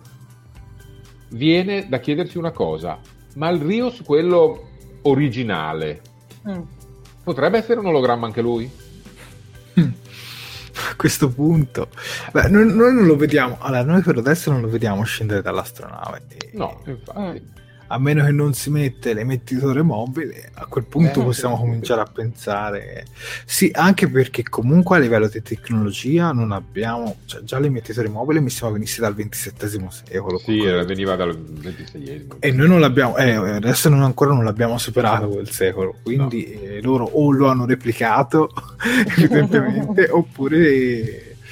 Beh, oppure la tecnologia è andata avanti banalmente la tecnologia è andata avanti. E comunque, dicevo, qui viene de- definito un po' di più il personaggio. Scopriamo che Rios era il primo ufficiale a bordo di una nave della flotta, una nave mercantile, la Ibn Majid. E scopriamo che una decina di anni fa ha avuto un problema questa nave e il capitano della nave, che non era Rios, eh, era, è morto, il capitano era un suo grande amico, lui era il suo primo ufficiale, da lì è rimasto traumatizzato. Mm. Poi tutta questa cosa è stata insabbiata, probabilmente Rios eh, ha smesso di operare all'interno della flotta stellare e questa cosa l'ha marcato molto, ma scopriamo che comunque Rios è rimasto mentalmente nella flotta stellare, Picard glielo dice a un certo mm. punto, mm. i soldoni gli dice tu puzzi di flotta stellare in tutto quello che fai, in come gestisci la nave, in come tieni le cose. E uno dei, poi dei due eh, personaggi olografici rimprovera Rios eh, dell'essere indifferente a Picard, gli dice guarda che c'hai davanti un mito, gli elenca tutte le belle cose che ha fatto Picard. Il navigatore olografico. Il navigatore, questo è il navigatore, e, però lui rimane comunque ancora abbastanza indifferente e, e poi viene chiuso il quadro su di lui. Curioso che un aspetto del mh, carattere, diciamo, del personaggio ci viene rilevato, rivelato da un libro, il libro mm. che Picard sposta per mm-hmm. sedersi sulla poltrona eh, lì sul ponte. Il libro si intitola The Tragic Sense of Life, il tragico senso della vita, di Miguel de Unamuno, eh, che è una, un poeta, filosofo spagnolo, eh, una persona personaggio piuttosto eclettico, ha vissuto a cavallo dei, del 1800-1900, ha addirittura appoggiato il regime franchista, salvo poi rinnegarlo ed essere condannato da, dal generale Franco agli arresti domiciliari e poi morirne. Ma comunque il succo è che in questo libro eh, viene affrontato il dilemma del vivere la propria vita in maniera logica o spensierata. La risposta è spensierata perché tanto muori. Mm. E quindi goditela e lasciare traccia di se stessi, lasciare un'eredità o, o, non lasciarla perché tanto muori e chi se ne frega. Ecco, il succo di questo libro si può riassumere in queste due affermazioni. La domanda è, si riflette su Rios, cioè vivi con logica o uh, vivi con spensieratezza, tu quale sei dei due, o si riflette su Picard? Devi lasciare ancora una volta un segno perché vai a morire, perché sei anziano, perché è il tuo epilogo questo. E noto che gli autori praticamente in ogni puntata introducono un libro e ci fanno vedere qualche cosa, ci fanno capire qualcosa con un testo scritto. E vi anticipo che anche nel prossimo episodio, nel quarto, ci sarà un libro importante, ma questo lo scoprirete solo alla fine della nostra puntata, quando vi manderemo sul canale Telegram e vi faremo vedere il preview dell'episodio 4, dove si vede questo libro. Basta, ho finito, tocca a voi. sì, no, volevo leggere un pochino di commenti, giusto? Diamo anche valore ai nostri spettatori, non parliamo oh, solo. Ah, Io avevo letto prima che era passato un commento di Rosbud per, sul quale sì, sono completamente infatti, d'accordo. Infatti lo volevo leggere proprio quello. Dicevo, i nostri spettatori sono anche loro parte del programma, diamo anche a loro la voce. Vai, vai. E leggiamo il commento di Rosbud, lo faccio leggere proprio a Sefira. Allora, Rosbad dice: Come dicevo prima, non ho amato questo Rios troppo alla Wolverine. Sigaro e pettorale in vista con pezzi di cose complicate nella carne. Però gli aiutanti olografici sono adorabili. Avranno, barra svilupperanno una conoscenza come il dottore. Guarda, Rosbad, io sinceramente sono d'accordo con te. A me Rios non è piaciuto per niente. Cioè, mh, mm, l'ho trovato. Infatti, guarda, qui, questa scena qui e la scena, cioè questo personaggio qui e la scena che viene dopo sono le due cose che mi hanno fatto storcere il naso dell'episodio. Perché allora i, gli ologrammi sono fantastici, cioè sono, sono, definitivi, penso che potrebbero entrare nella mia top di personaggi preferiti all'interno, del, all'interno della serie. Lui per adesso, per come l'hanno introdotto, eh, mi è rimasto anonimo cioè, nel senso, mi è rimasto come quel personaggio che sta lì perché ci deve essere, perché c'è bisogno di qualcuno che mandi avanti la baracca e che guidi la nave. Non mi ha saputo di, di tutto sto granché, ma sono pronta a ricredermi se nel prossimo episodio mi cresce. Quindi che dire Rosbad, aspettiamo. D'altronde eh, Wolverine era un ottimo personaggio, quindi incrociamo le dita e speriamo che succeda la stessa cosa anche con il Calorios qui davanti. Ma secondo te è un caso che mettono un personaggio alla Wolverine proprio accanto a Patrick no, Stewart? Ma, guarda, ma, ma, in realtà, ma, guarda, ma in realtà se tu ci fai caso ci sono tante somiglianze tra questa serie e l'ultimo film degli X-Men, in, in, cioè l'ultimo Logan. Logan. Se ci fai caso ci sono tante scene che si assomigliano, comunque ci sono molte, molte cose vicine alla, appunto, agli aspetti anche visivi e, e, narrativi di Logan. Ora non voglio stare qui ad elencarli, però ce ne sono tanti.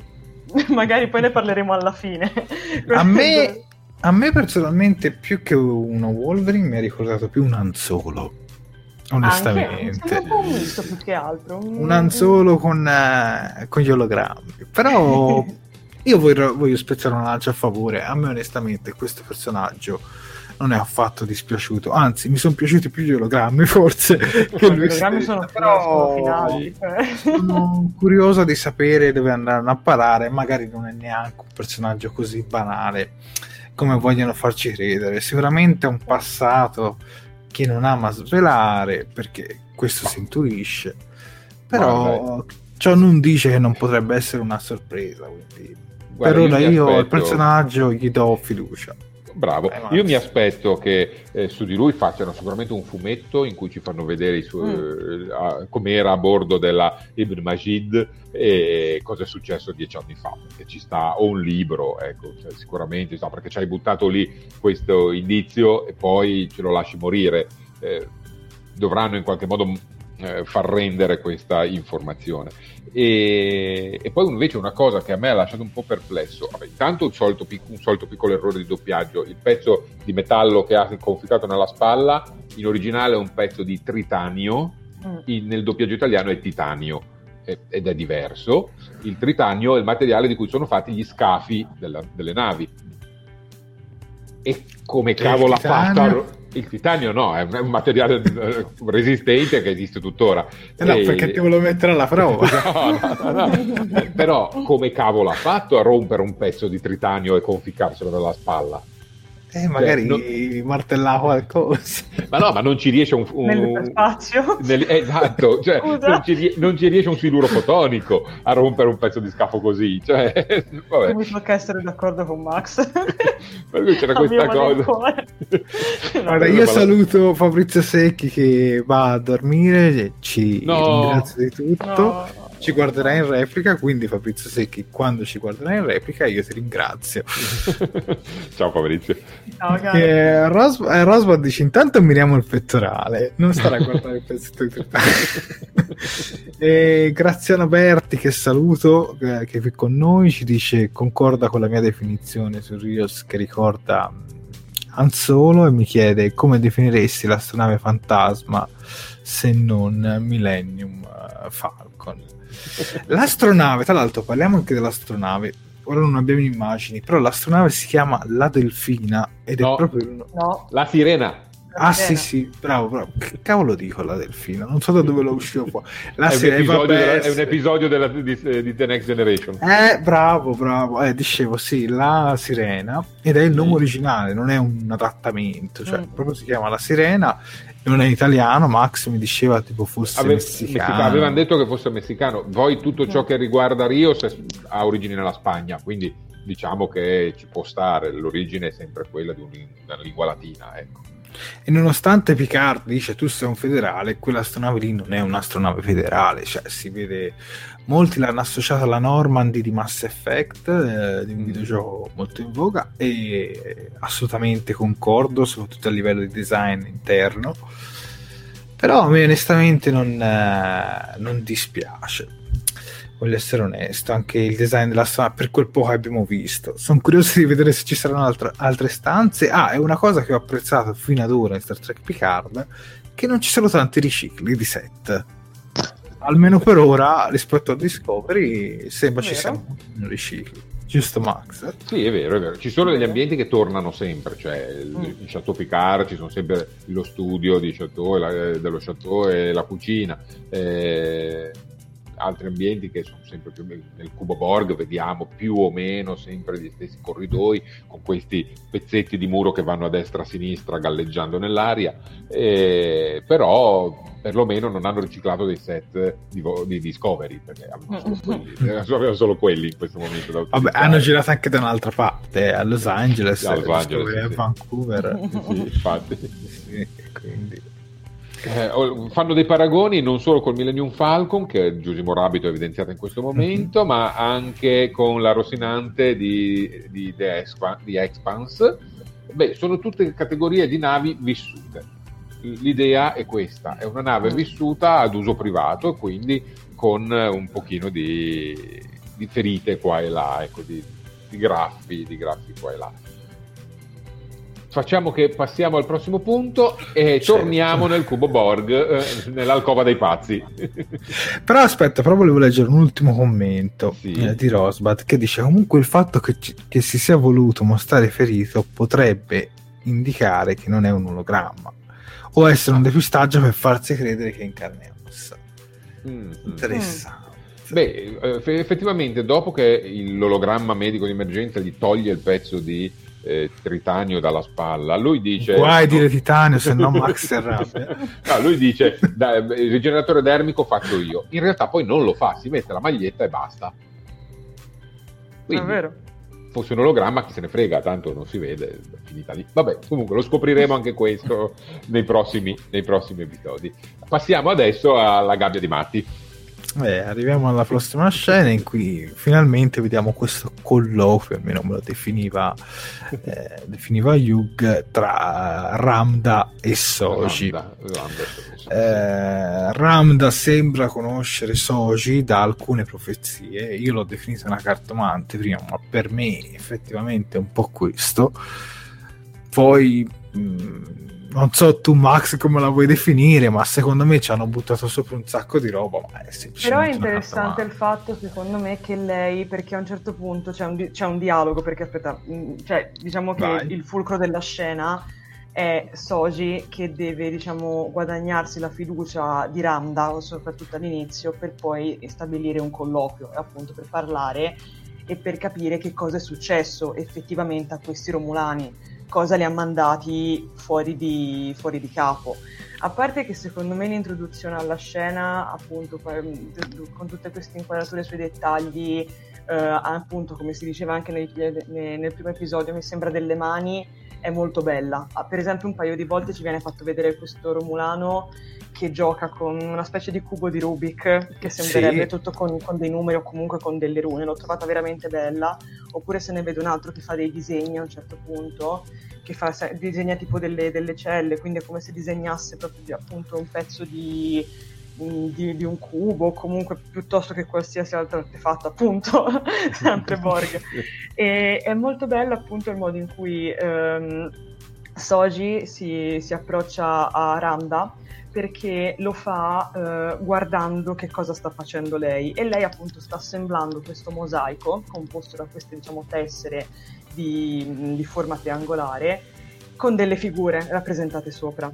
C'ha tutta una, tutta una figura sul tavolo con eh, appunto uno spazio al centro per quella che sarà poi la tessera principale che rivelerà appunto il fatto che comunque Ramda Soji la conosce e ho trovato molto bello il fatto che appunto Soji utilizzi proprio queste stesse, mh, proprio queste, queste, queste, carte, se così le vogliamo chiamare, per comunicare con lei. Infatti a un certo punto c'è una, c'è una, una carta con una porta e lei dice eh sì perché mi pare che dica una cosa come i Romulani nelle loro case hanno una porta finta perché tu devi entrare dal retro, cioè non entri da, dalla porta di casa, dal portone principale, ma entri dal retro. Infatti lei giustamente cosa fa? Si mette dietro Ramda e, e le chiede a un certo punto se può entrare. Ed è molto bella secondo me come cosa perché appunto è un modo che Soji trova per entrare in empatia con lei o comunque per avvicinarsi. E, e, tra l'altro appunto anche, anche Soji a un certo punto comincia a parlare di, di, cartomanti piuttosto che comincia ad utilizzare questi termini un po' esoterici, ma Ramda la corregge perché le dice queste non sono profezie, questa è narrativa è molto interessante, almeno nella versione nei sottotitoli in italiano. Sì, però non dice cartone, dice tipo mitologia. Mitologie, mitologia, sì, mitologia. ma invece lei, invece quell'altra dice più narrativa, quindi come se fosse più una cosa vicina, perché la mitologia comunque è sempre stata vista come una cosa lontana, come una cosa appartenente al passato e quindi una cosa arcaica, mentre invece in questo modo, diciamo, ci fa capire che mh, c'è più vicinanza con, con il presente, almeno secondo me da totale ignorante. Però, ripeto, un'ottima scena anche questa, secondo me. Questa mi è piaciuta veramente tanto. Prego, lascio a voi la parola, ho parlato anche troppo. no, no, per carità. Guarda, il problema, secondo me, è che eh, viene creato questo alone di misticità mm-hmm. molto più alla Guerre Stellari, Star Wars, Harry Potter, cioè eh, abbandonando l'aspetto scientifico o pseudoscientifico eh, tipico di Star Trek. Uh-huh. Eh, parlare di una profezia, parlare di un qualcosa che un personaggio percepisce o sente, in Star Trek è già successo, ma poi viene spiegato scientificamente certo. con, o con la scienza di Star Trek. Per cui eh, qui manca la parte di spiegazione che mh, mm, spero arrivi, nel senso certo. non deve essere una una profezia che si avvera il fatto che arriva Soji con la sorella, una è buona e una è cattiva e via, di, e via dicendo. Deve esserci un motivo per cui eh, Soji viene definita tale, un viaggio nel tempo o una, una, preesistenza che è stata cancellata dalla memoria di Soji che invece è presente nella mente di questa Romulana, una, consapevo- una consapevolezza all'interno del, eh, della collettività Borg perché Soji è già entrata in contatto con la collettività Borg, ecco, cose di questo genere. Uh-huh. E, e, quindi lo, lo apprezzerei, lo capirei. Vista così è, come dice Jared, la cartomante che legge i tarocchi ed è, ed, e mi è, parso, mi è parso un pochino brutto come mi è parso un pochino brutto il cubo di Rubik. È bella la scena di per sé, però è un cubo di Rubik, dai. Cioè, non, non, mi puoi spacciare per chissà che cosa un cubo di Rubik. E quello, questo mi, dà un po' così, un pochino fastidio, tutto lì. E, e poi aggiungo, come hai detto tu, c'è una predilezione per le mani, continuano a inquadrare le mani. La regista di questo episodio, che non è Jonathan Frakes, è sempre Annel Sì, ma spie- spieghiamolo perché. Perché noi sc- nella scorsa puntata abbiamo detto il prossimo episodio sarà diretto a Jonathan Frakes. Spieghiamo. No, allora, dovevano essere due episodi per direttore, quindi cinque registi eh, a blocchi di due episodi. Solo okay. che poi si sono ritrovati, la prima era nel Culpepper, eh, si sono ritrovati ad avere più materiale per i primi due episodi, hanno deciso di allargarli e farne tre. E sì. così, e, e, secondo me in realtà ce n'era per due e mezzo, non per tre, perché poi un po' hanno dilatato eccessivamente. E, e quindi la Culpepper ha, ha, diretto i primi tre episodi e Frakes dir- dirigerà il quarto e il quinto. Poi gli altri registi hanno fatto un po' di paciughi, qualcuno alla fine ne, ne dirigerà solo uno. Non hanno aggiunto un episodio, rimangono dieci. Hanno solo dilatato la prima parte è ristretto la seconda. Per cui la mano di regia e l'interesse per le mani a questo punto di questi primi tre episodi è confermata, è assolutamente confermata.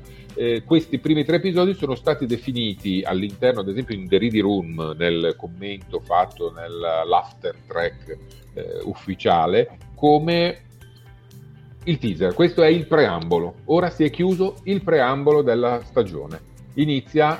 Accidenti, quanto un, un però terzo. ha senso, però secondo eh. me ha senso, cioè effettivamente è un preambolo tutto quello, perché in effetti sì. c'è, tutto quello che effettivamente noi vediamo.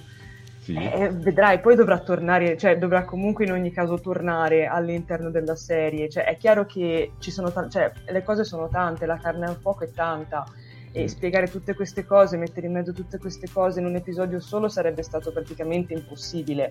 Cioè a quel punto o ti arrischi e le butti all'interno della serie, della stagione molto più avanti, però a quel punto poi ti trovi con troppa roba su, sul fuoco verso la fine, con un inizio praticamente spoglio, mentre invece in questo modo, che è diciamo un modus operandis generale ultimamente de- delle serie chiaramente, eh, o almeno delle serie realizzate negli ultimi anni, appunto si tende a, appunto, a fare più, i primi episodi più, più, ricchi di domande, più ricchi di punti interrogativi che poi vengono piano piano sviscerati nel corso della, della stagione. Infatti è anche per questo che a me questo episodio è piaciuto molto, perché appunto è un secondo preambolo, cioè è la fine del preambolo, cioè qui finisce e poi dal prossimo si comincia effettivamente sì. a cercare qualcosa di più grosso. In, fi- in fin dei conti il titolo lo dice.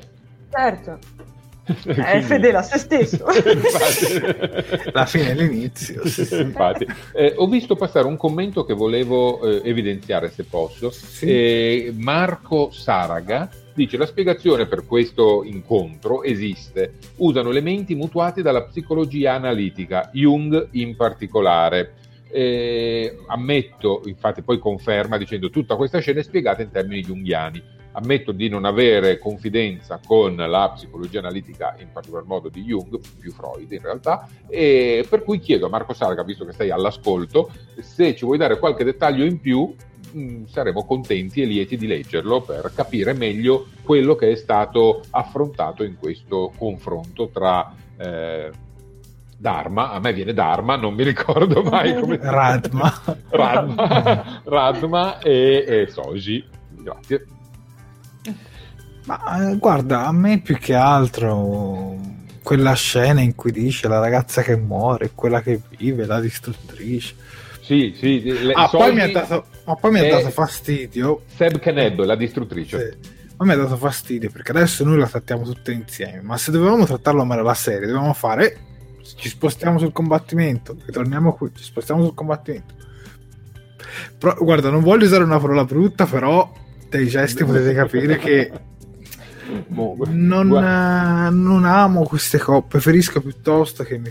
Guarda, cito la concorrenza, Mandalorian ha delle scene di 10 minuti in cui cammini su un deserto e non cambi mai l'inquadratura. eh, meglio così piuttosto che farmi un po' lì, un po' là Eh sì, Guarda, però di questa eh, scena no, bisogna sì. capire anche il contesto, cioè alla fine il discorso è questo, cioè questo però a me mi ha un po'... Eh, però il discorso è questo, cioè che cioè, secondo me questa scena funziona bene. Scusate, io qua vi vai, vai, vai, no, per carità, vai.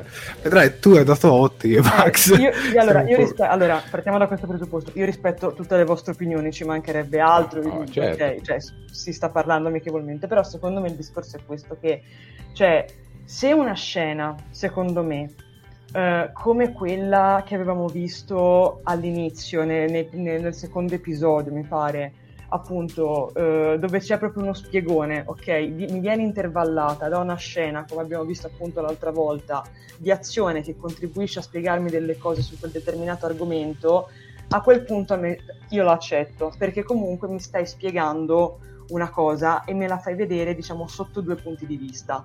Vede, vedi la, vedete Laris che parla con Picard, parla di un argomento, l'argomento è sempre quello, però la scena è divisa in due parti, che però convergono perché viene fatto il montaggio alternato e quindi convergono le cose e diventa tutto più rapido.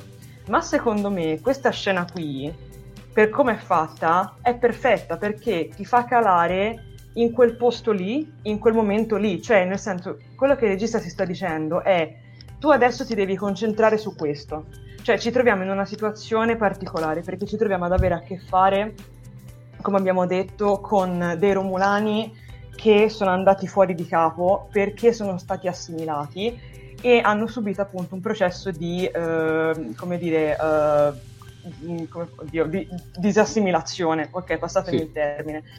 Quindi comunque è una scena molto delicata, deborghizzate, ok? Cioè è un equilibrio molto delicato, anche il discorso del, eh, che effettivamente ti ricor- ricorda, almeno secondo me, come stanno i pazienti psichiatrici all'interno o a, come stavano delle strutture a essi dedicati.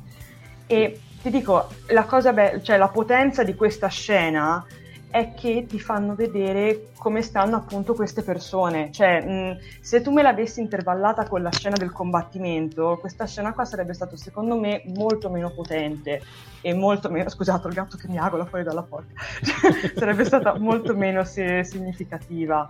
Invece in questo modo diciamo che essendo così tutta concentrata, certo può risultare noiosa perché può, può, può risultarlo, per me no, però capisco che possa risultarlo però non avrei visto funzionare un montaggio alternato come l'altra volta.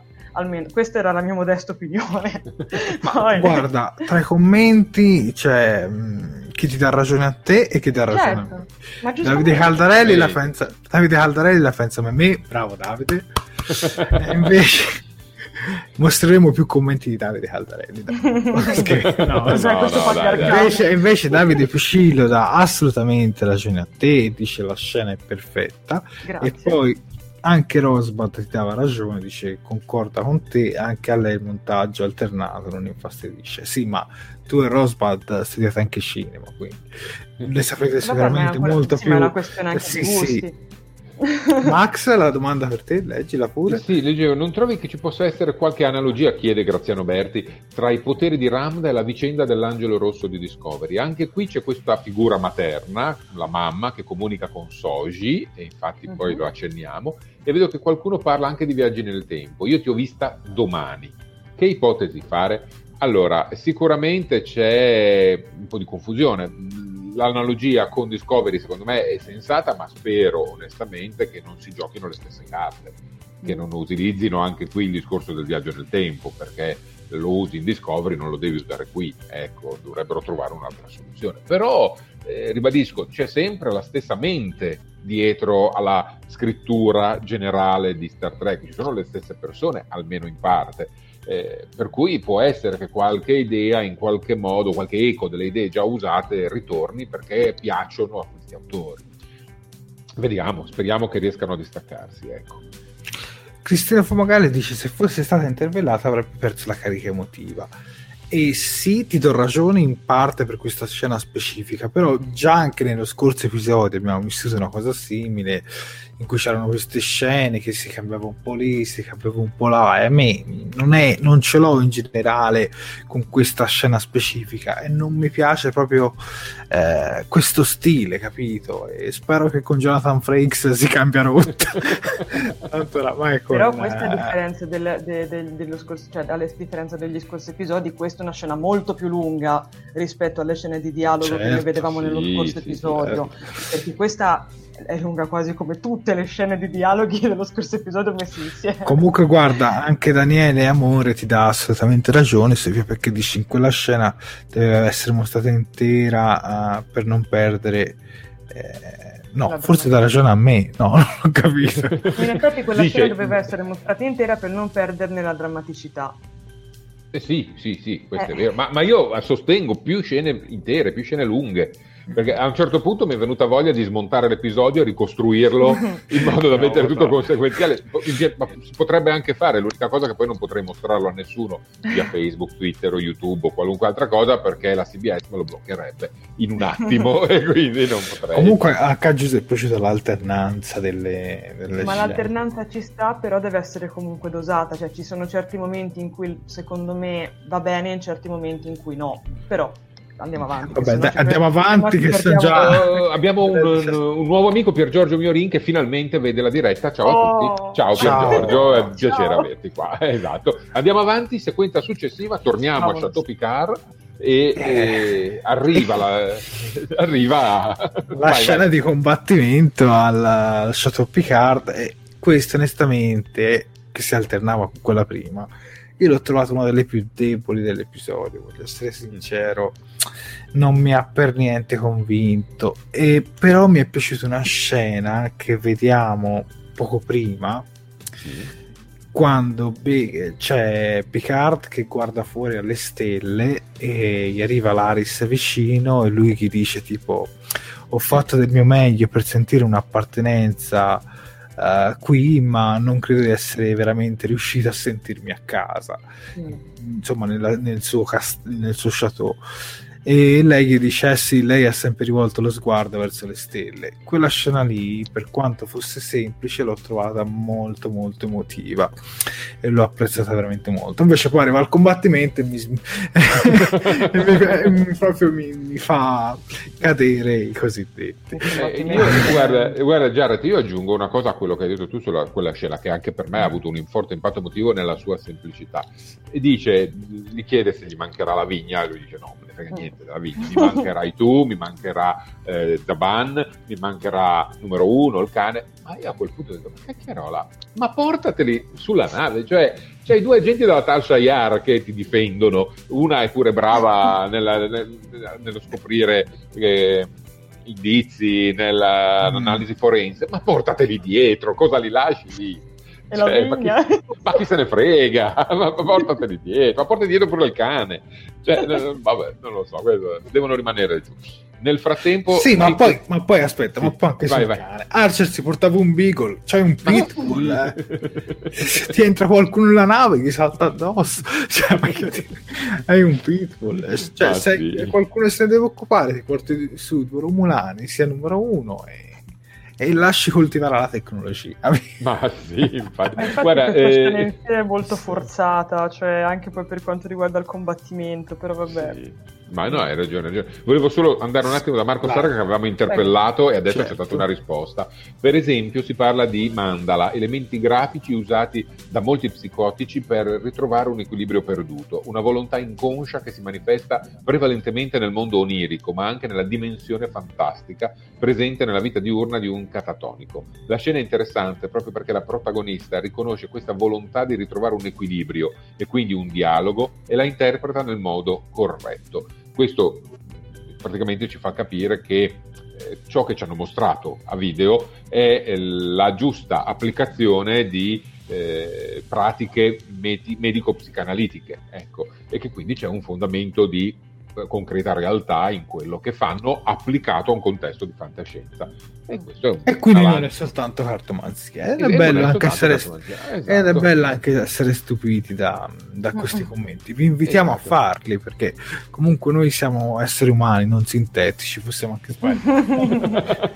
Torniamo a questo combattimento. O forse sono sintetico. Ah, ma figura, io sono un ologramma, dai, dai, dai.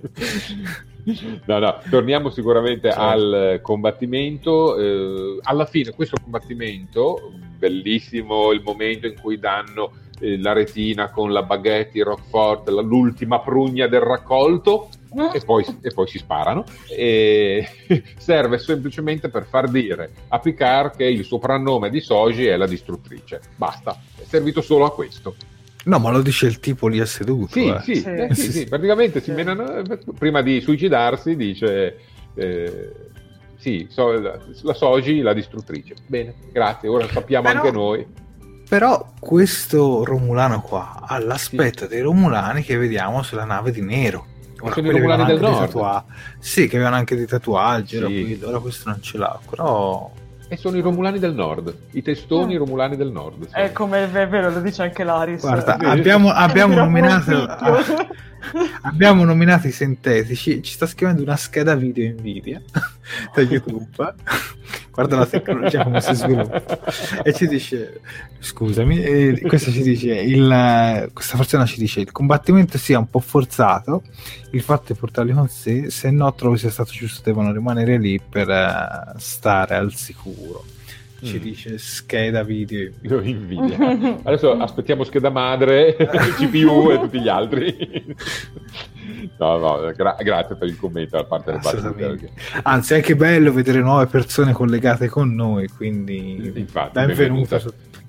Eh, nel combattimento, questo lo avevamo già evidenziato precedentemente, succede che, come dice Matteo Deste, l'ingresso della dottoressa Giurati alle spalle del Romulano con un'arma romulana è la più assurda. Sì, Mm. assolutamente assurda, assolutamente assurda.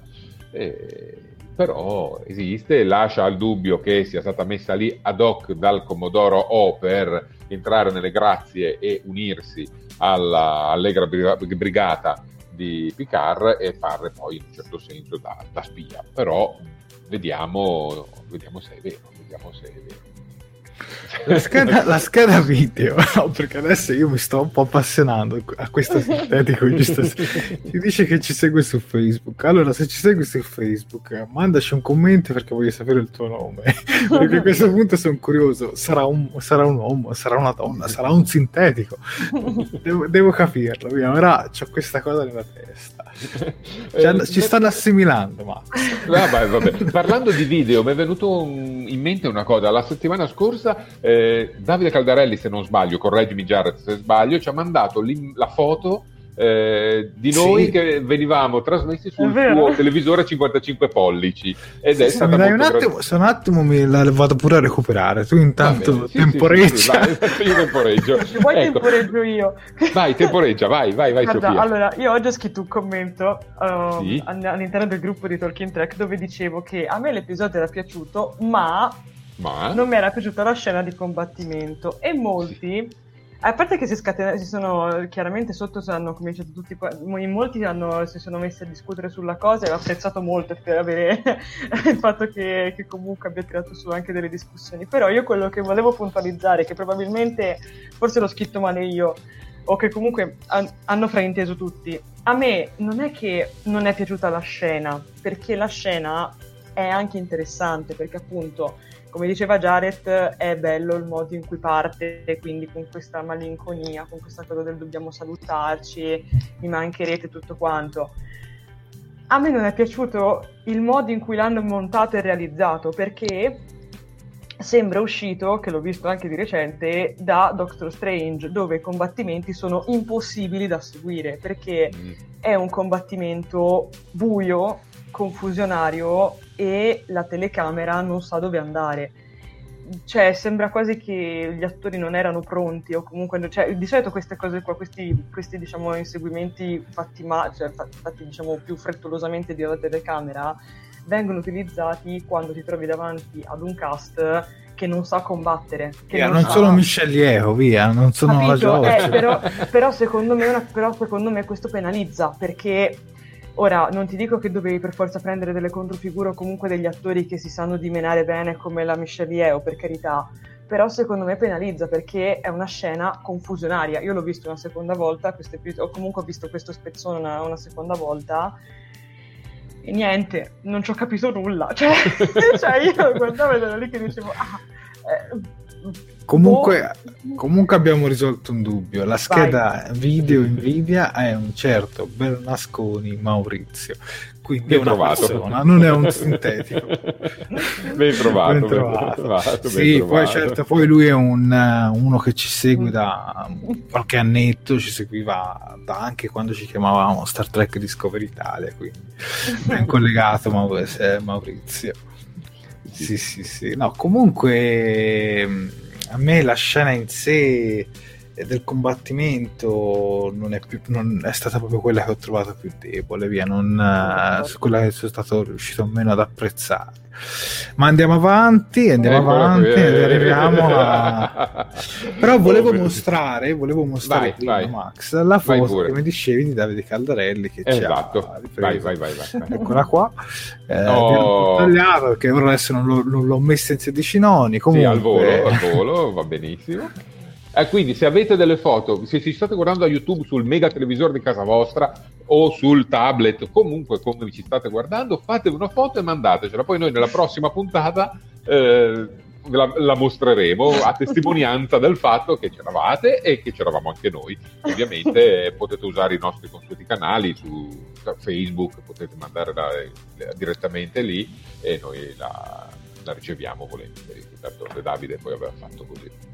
Eh, Davide stesso ci dice, "Eh, però stasera vi seguo dall'iPhone. Eh, vabbè, capita, capita. Sul televisore grande c'è Sanremo, dai, lo sappiamo. Va bene, passiamo a fine questo... puntata Max ci canterà il cantico dei canti. Ah, wow.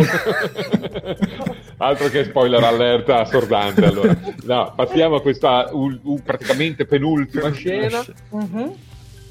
Io, co- cioè, no, Narek che si avvicina a Soji che ha avuto un, un- reset da parte della madre con una sequenza di parole, perché alla fine è quello che è successo. So- Soji si chiama la mamma, chiede dov'è la sorella, la, la mamma mente completamente, gli dice una serie di parole e lei crolla. Reset, controlla il cance sull'androide, lo- l'ha fatto ripartire.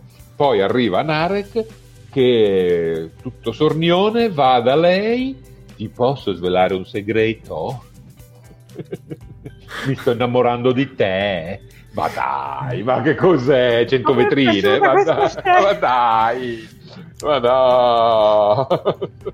Scusate. So, vai, vai, no, hai diritto di parola e quindi per, per carità di parla. Ma a me proprio, ho detto, qui siamo entrati in una soap opera terribile, No, dai. su. È uno schema molto da soap opera, questo te lo riconosco, però mi ha fatto piacere vedere che finalmente salta Mm. fuori un minimo di rapporto tra Narek e Soji, perché se vi ricordate io ero la prima a criticarli all'interno de- degli episodi, mentre invece qui dai, dai ragazzi, dai che forse arriviamo a qualcosa di concreto, quindi dai, a me non è dispiaciuta, non, non so. Poi vabbè, lui è strabico, io continuo a sostenerlo. Però, però non è male, è molto 100 vetrine, però, Sì, però gli si vuole sì, bene. si vero, hai ragione, hai ragione, Però gli 100 si vuole bene, cioè non- ci sta, ci sta, Ah, almeno ok. secondo me. E, e fatto questo ciupa ciupa esce e che cosa va a incontrare? Incontra la sorella che però non è più in versione eh, federale con la tutina eccetera infiltrata com'è Jared vai Sì, con le orecchie romulane, sì, con le orecchie romulane, non ha più le orecchie eh, tonde come gli faceva notare il fratello, e che mi gli fa notare in qua, invece sono tornate anche le sue orecchie insieme a lei. Ecco, allora a me mi è piaciuta la scena in cui arriva eh, la sorella, insomma il tenente Rizzo, per adesso chiamiamola tenente Rizzo, non è la sua vera Sì. identità. Però la scena di loro due mh, non mi sta piacendo, cioè se vogliono creare una storia che lo facciano per bene, perché qui a questo punto, con tutto rispetto, il team Burnham Tyler gli fa proprio il culo. Oh, l'ho detto, perché- Piano, Cioè, piano, no, perché qua- boh. con Guarda, tutto il guarda. rispetto, cioè, con tutto Michela rispetto, Gasparini preferisce Michael Eh, e Ash ma eh, sì. guarda. Ma sì, dai, cioè, que- questi sono proprio campati per aria. Lì, allora, secondo me, neanche tra Michael e Ash c'era chissà che sviluppo, però almeno aveva un senso. Qui nascono queste storie campate per aria. Cioè, Sì, dai, andate, andate da uomini e donne. cioè, boh, a me comunque no. Questa, allora, io continuo a pensare che anche questa scena, oltre al combattimento, sono stati due punti che mi hanno fatto dare il voto più basso. Mi è piaciuta invece, leggevo un commento prima di Riccardo Frasca ehm, della madre che appare. Sì. Ecco, Mm. Su, su questo personaggio della madre sono molto interessata perché Sì. voglio capirci qualcosa in più. Sì. Secondo me dietro c'è qualcuno che architetta i fili, insomma, Che muove i fili. Sì, Muove che muove i fili, fili. sì. E, e quella scena lì mi è piaciuta. Sì. Quella di loro due, lo- se posso essere proprio usare un tono, l'ho trovata patetica, dico onestamente. Invece la sorella, il tenente Rizzo, che per adesso chiamiamo il tenente Rizzo, Mhm. eh, non, non mi dispiace affatto e penso che la, regi- la, eh sì, la regista, l'attrice sia molto molto capace. Sì. Mm. Ha, fa- ha un'ottima mimica, secondo me, ha davvero un'ottima mimica, perché pur eh, anche quando non parla con lo sguardo trasmette tantissimo. Al contrario di Narek, che penso che lui abbia veramente una pessima mimica, voglio essere onesto. Eh, guarda. invece, lei, invece lei la trovo. Non mi ricordo l'attrice, Max. Tu mi avevi detto che aveva fatto un sacco di, di cose. Sì, eh, Peyton List eh, Mm. era mm, in Gotham, ad esempio, Sì. eh, Mm. faceva mm, Ivy... eh, Poison Ivy? No, non Poison Ivy, ma un personaggio, magari anche, adesso non ho seguito Gotham, quindi non No, ti so dire... io. Però comunque era un personaggio certo. ricorrente, probabilmente era o parente o, po- o Poison Ivy prima di diventare Poison, ma Mhm. solo Ivy qualcos'altro. Sì, comunque è apparsa anche poi in tanti altri serial, quindi è abbastanza, abbastanza nota. Diciamo, è una di quelle attrici che viene messa dentro non solo per la sua bravura, ma anche perché si porta un bagaglio di, eh, di- di ascoltatori, si porta dietro tanti altri appassionati. Ecco. Guarda, Eh, secondo Matteo Destra dice: Secondo me la madre la è madre Bruce Bruce Maddox. Maddox, sì, sì, è chiaramente Sì, come sì. diceva eh, prima. Aspetta, eh, l'ho perso. Vabbè, comunque è un, è un- è un personaggio creato al computer. Sì, anche nel Sì. primo episodio si vede una sorta di glitch nel momento in cui deve Ah. cambiare discorso. Sì. Eh, per cui sì, sicuramente c'è qualcosa dietro. E il fatto che sia Bruce Maddox è un'ipotesi sensata, assolutamente Mm. sensata, Matteo. Eh, ne approfitto solo per salutare, magari è già scappata, però eh, ci è salutato Cristina Fumagalli che, si de- che dice è stato un piacere ascoltarvi. Alla Così, prossima, alla prossima. Ah, devo fare così, esatto, devo fare così. E, I saluti sì, Ferengi. effettivamente l'ora si sta facendo tarda e per cui, per cui capisco che molti vogliono andare a Sì, riposare. sì. Siamo in Eh, chiusura, ragazzi. Ma siamo abbiamo- sì, Sì, appunto, ci abbiamo siamo, quasi ci finito, siamo, non ci temete.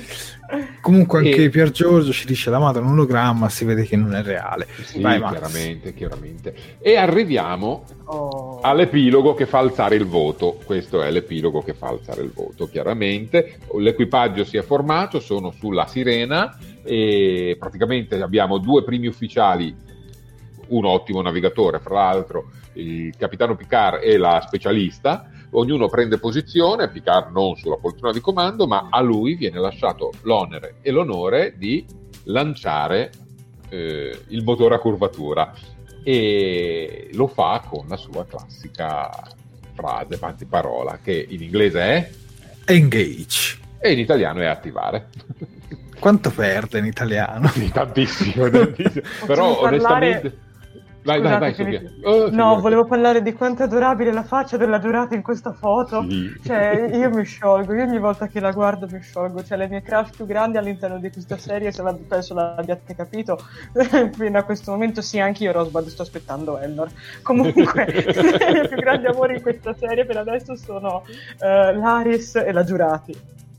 La faccia di La Eh. Giurati quando eh, Picard sta per dire engage e poi lo dice, secondo me è la faccia di un fan che sente la- sentire Picard che dice engage e dice oh che bello, eh, Avevamo tutti quella faccia, ragazzi. cioè, Esatto, inutile avevamo tutti quella Eh. faccia, eh, infatti. E invece Raffi, come dice Luigi Coppola, eccolo qua, ha una faccia, ops, è sparito, riappare, ha una faccia scocciatissima proprio, come di no, di nuovo. sì, e fanno tutti rotta verso questo strano posto che si chiama Free Cloud, che è stato Mhm. nominato e non ci è stato assolutamente spiegato che cosa sia. Per cui, Però avete presente dopo dice Engage parte la musica di The Next Generation? Sì, sì, sottofondo? sì, sì, sì. Eh beh, un momento, un momento Ecco, questo è stato un episodio che secondo me è andato forte sulle, sulle musiche, Sulle sulla musiche. Mm.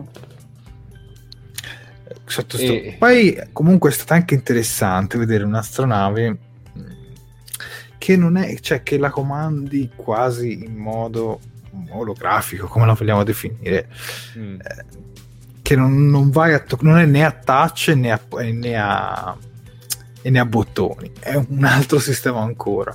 E mi piace perché comunque ti dà anche un'idea di evoluzione del, della cosa. Ora voglio, in, ora voglio, vedere in, Discovery cosa si devono inventare. Eh? Eh, sono, sono, ancora più avanti, esatto. Assolutamente vero. Sì.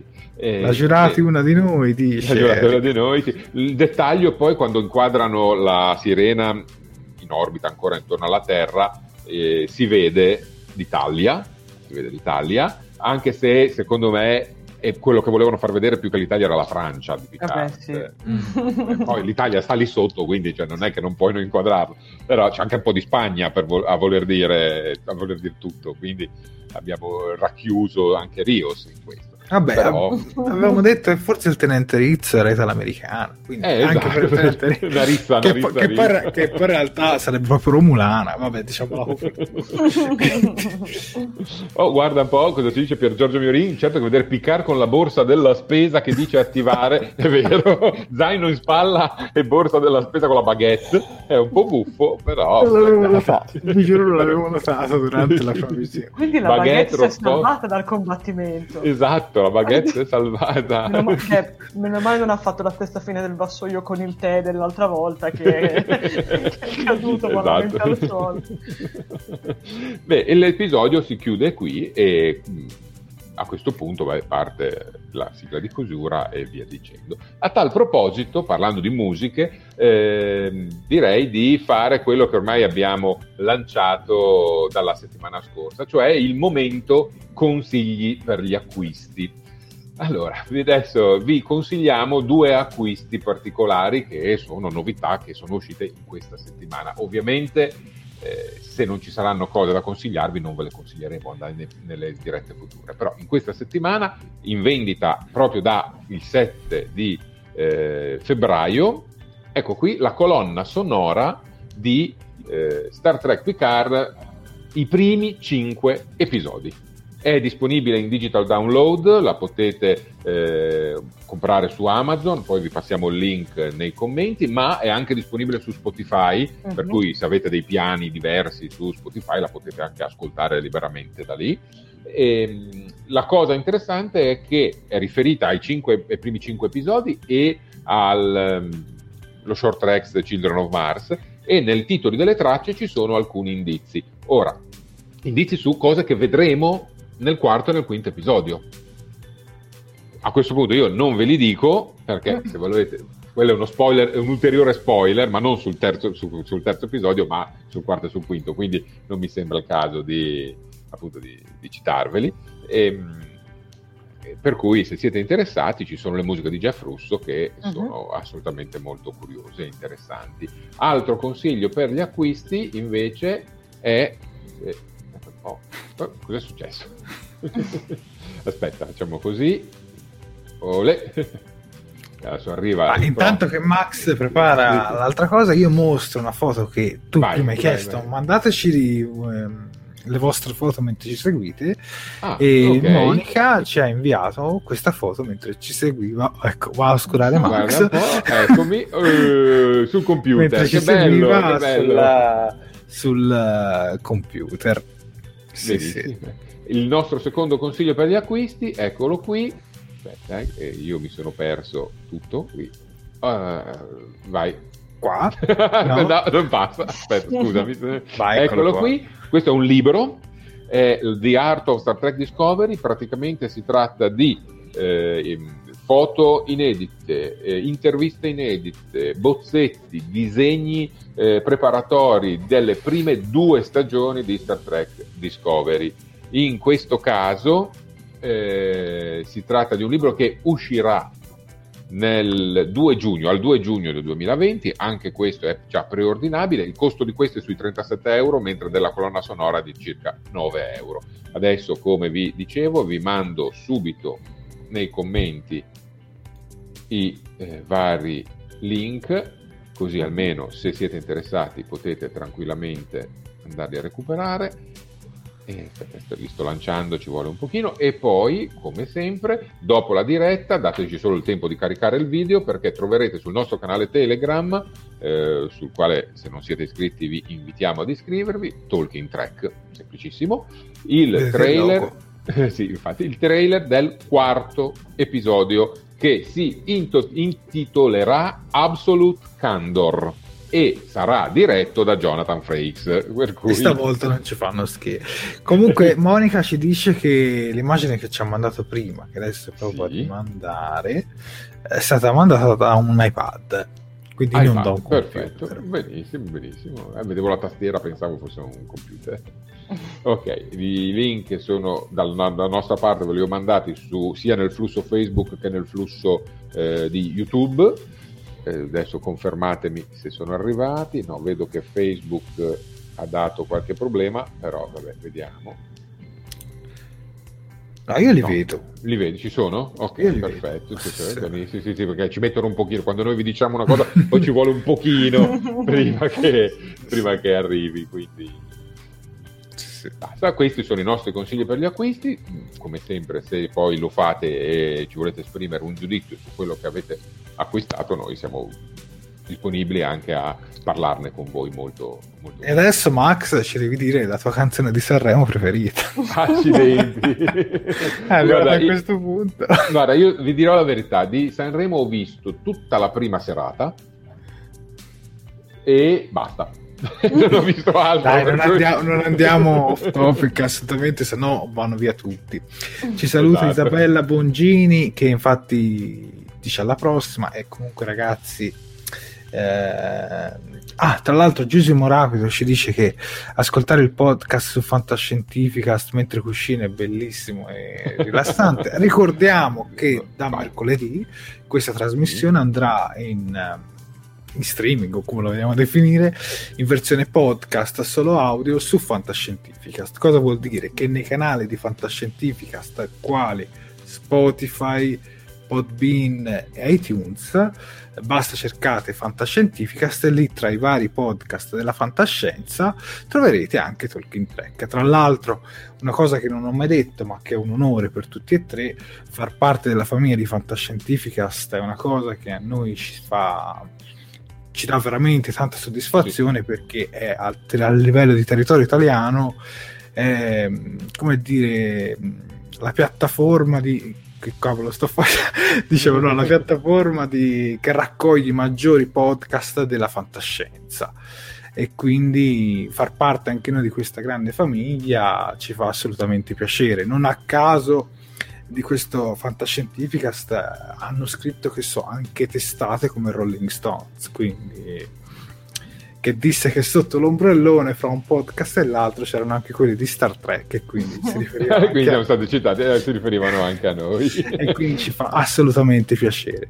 Io ringrazio Max per, sempre per la sua grande professionalità ringrazio Sofia per le sue comunque correzioni sul cinema e quant'altro e ringraziamo anche tutti i nostri cari spettatori, anche oggi eravate tantissimi, a un certo punto ne abbiamo raggiunti 48 e durante, la, durante le giornate di Sanremo è come se ne avessimo raggiunti 70 e quindi veramente grazie, grazie a tutti voi.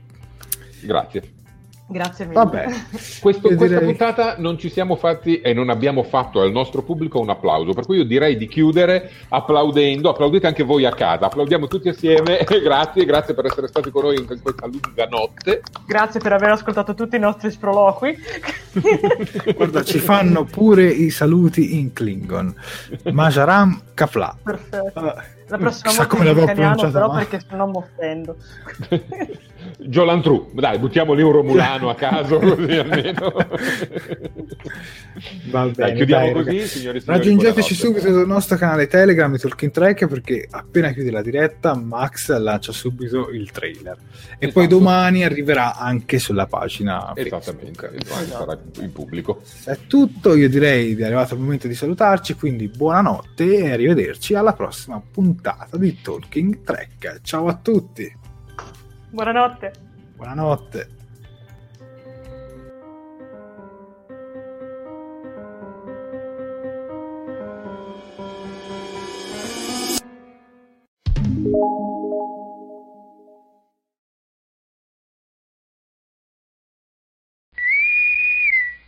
Fantascientificast e Talking Track sono produzioni amatoriali, non si intende infrangere alcun copyright, i cui diritti appartengono ai rispettivi detentori. Fantascientificast e Talking Track non sono in nessun modo affiliati o sponsorizzati da CBS Corporation o da chi detiene l'uso del marchio Star Trek in Italia. Il podcast ha carattere esclusivamente ricreativo e divulgativo, non ha alcun scopo di lucro e viene diffuso gratuitamente. Autorizzazione SIAE 56125359. Nessun byte e nessun tribolo sono stati maltrattati durante la produzione di questo podcast.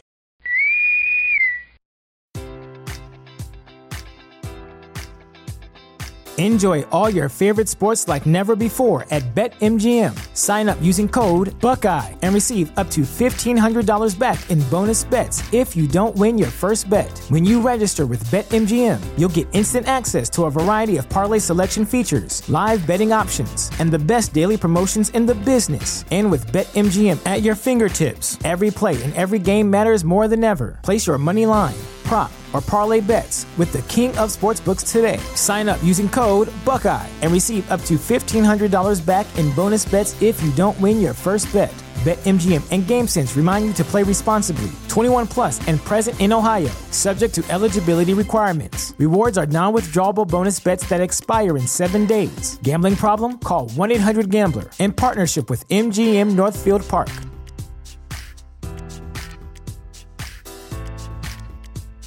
Sick of being upsold at gyms? My guy, you're currently a base member. For $90 more, I can upgrade you to our Shred membership. For 130 more, you'll be a Swole member. And for just $300 more, you'll reach Sweat Platinum. At Planet Fitness, you'll get energy without the upsell. Never pushy, always free fitness training and equipment for every workout. It's fitness that fits your budget.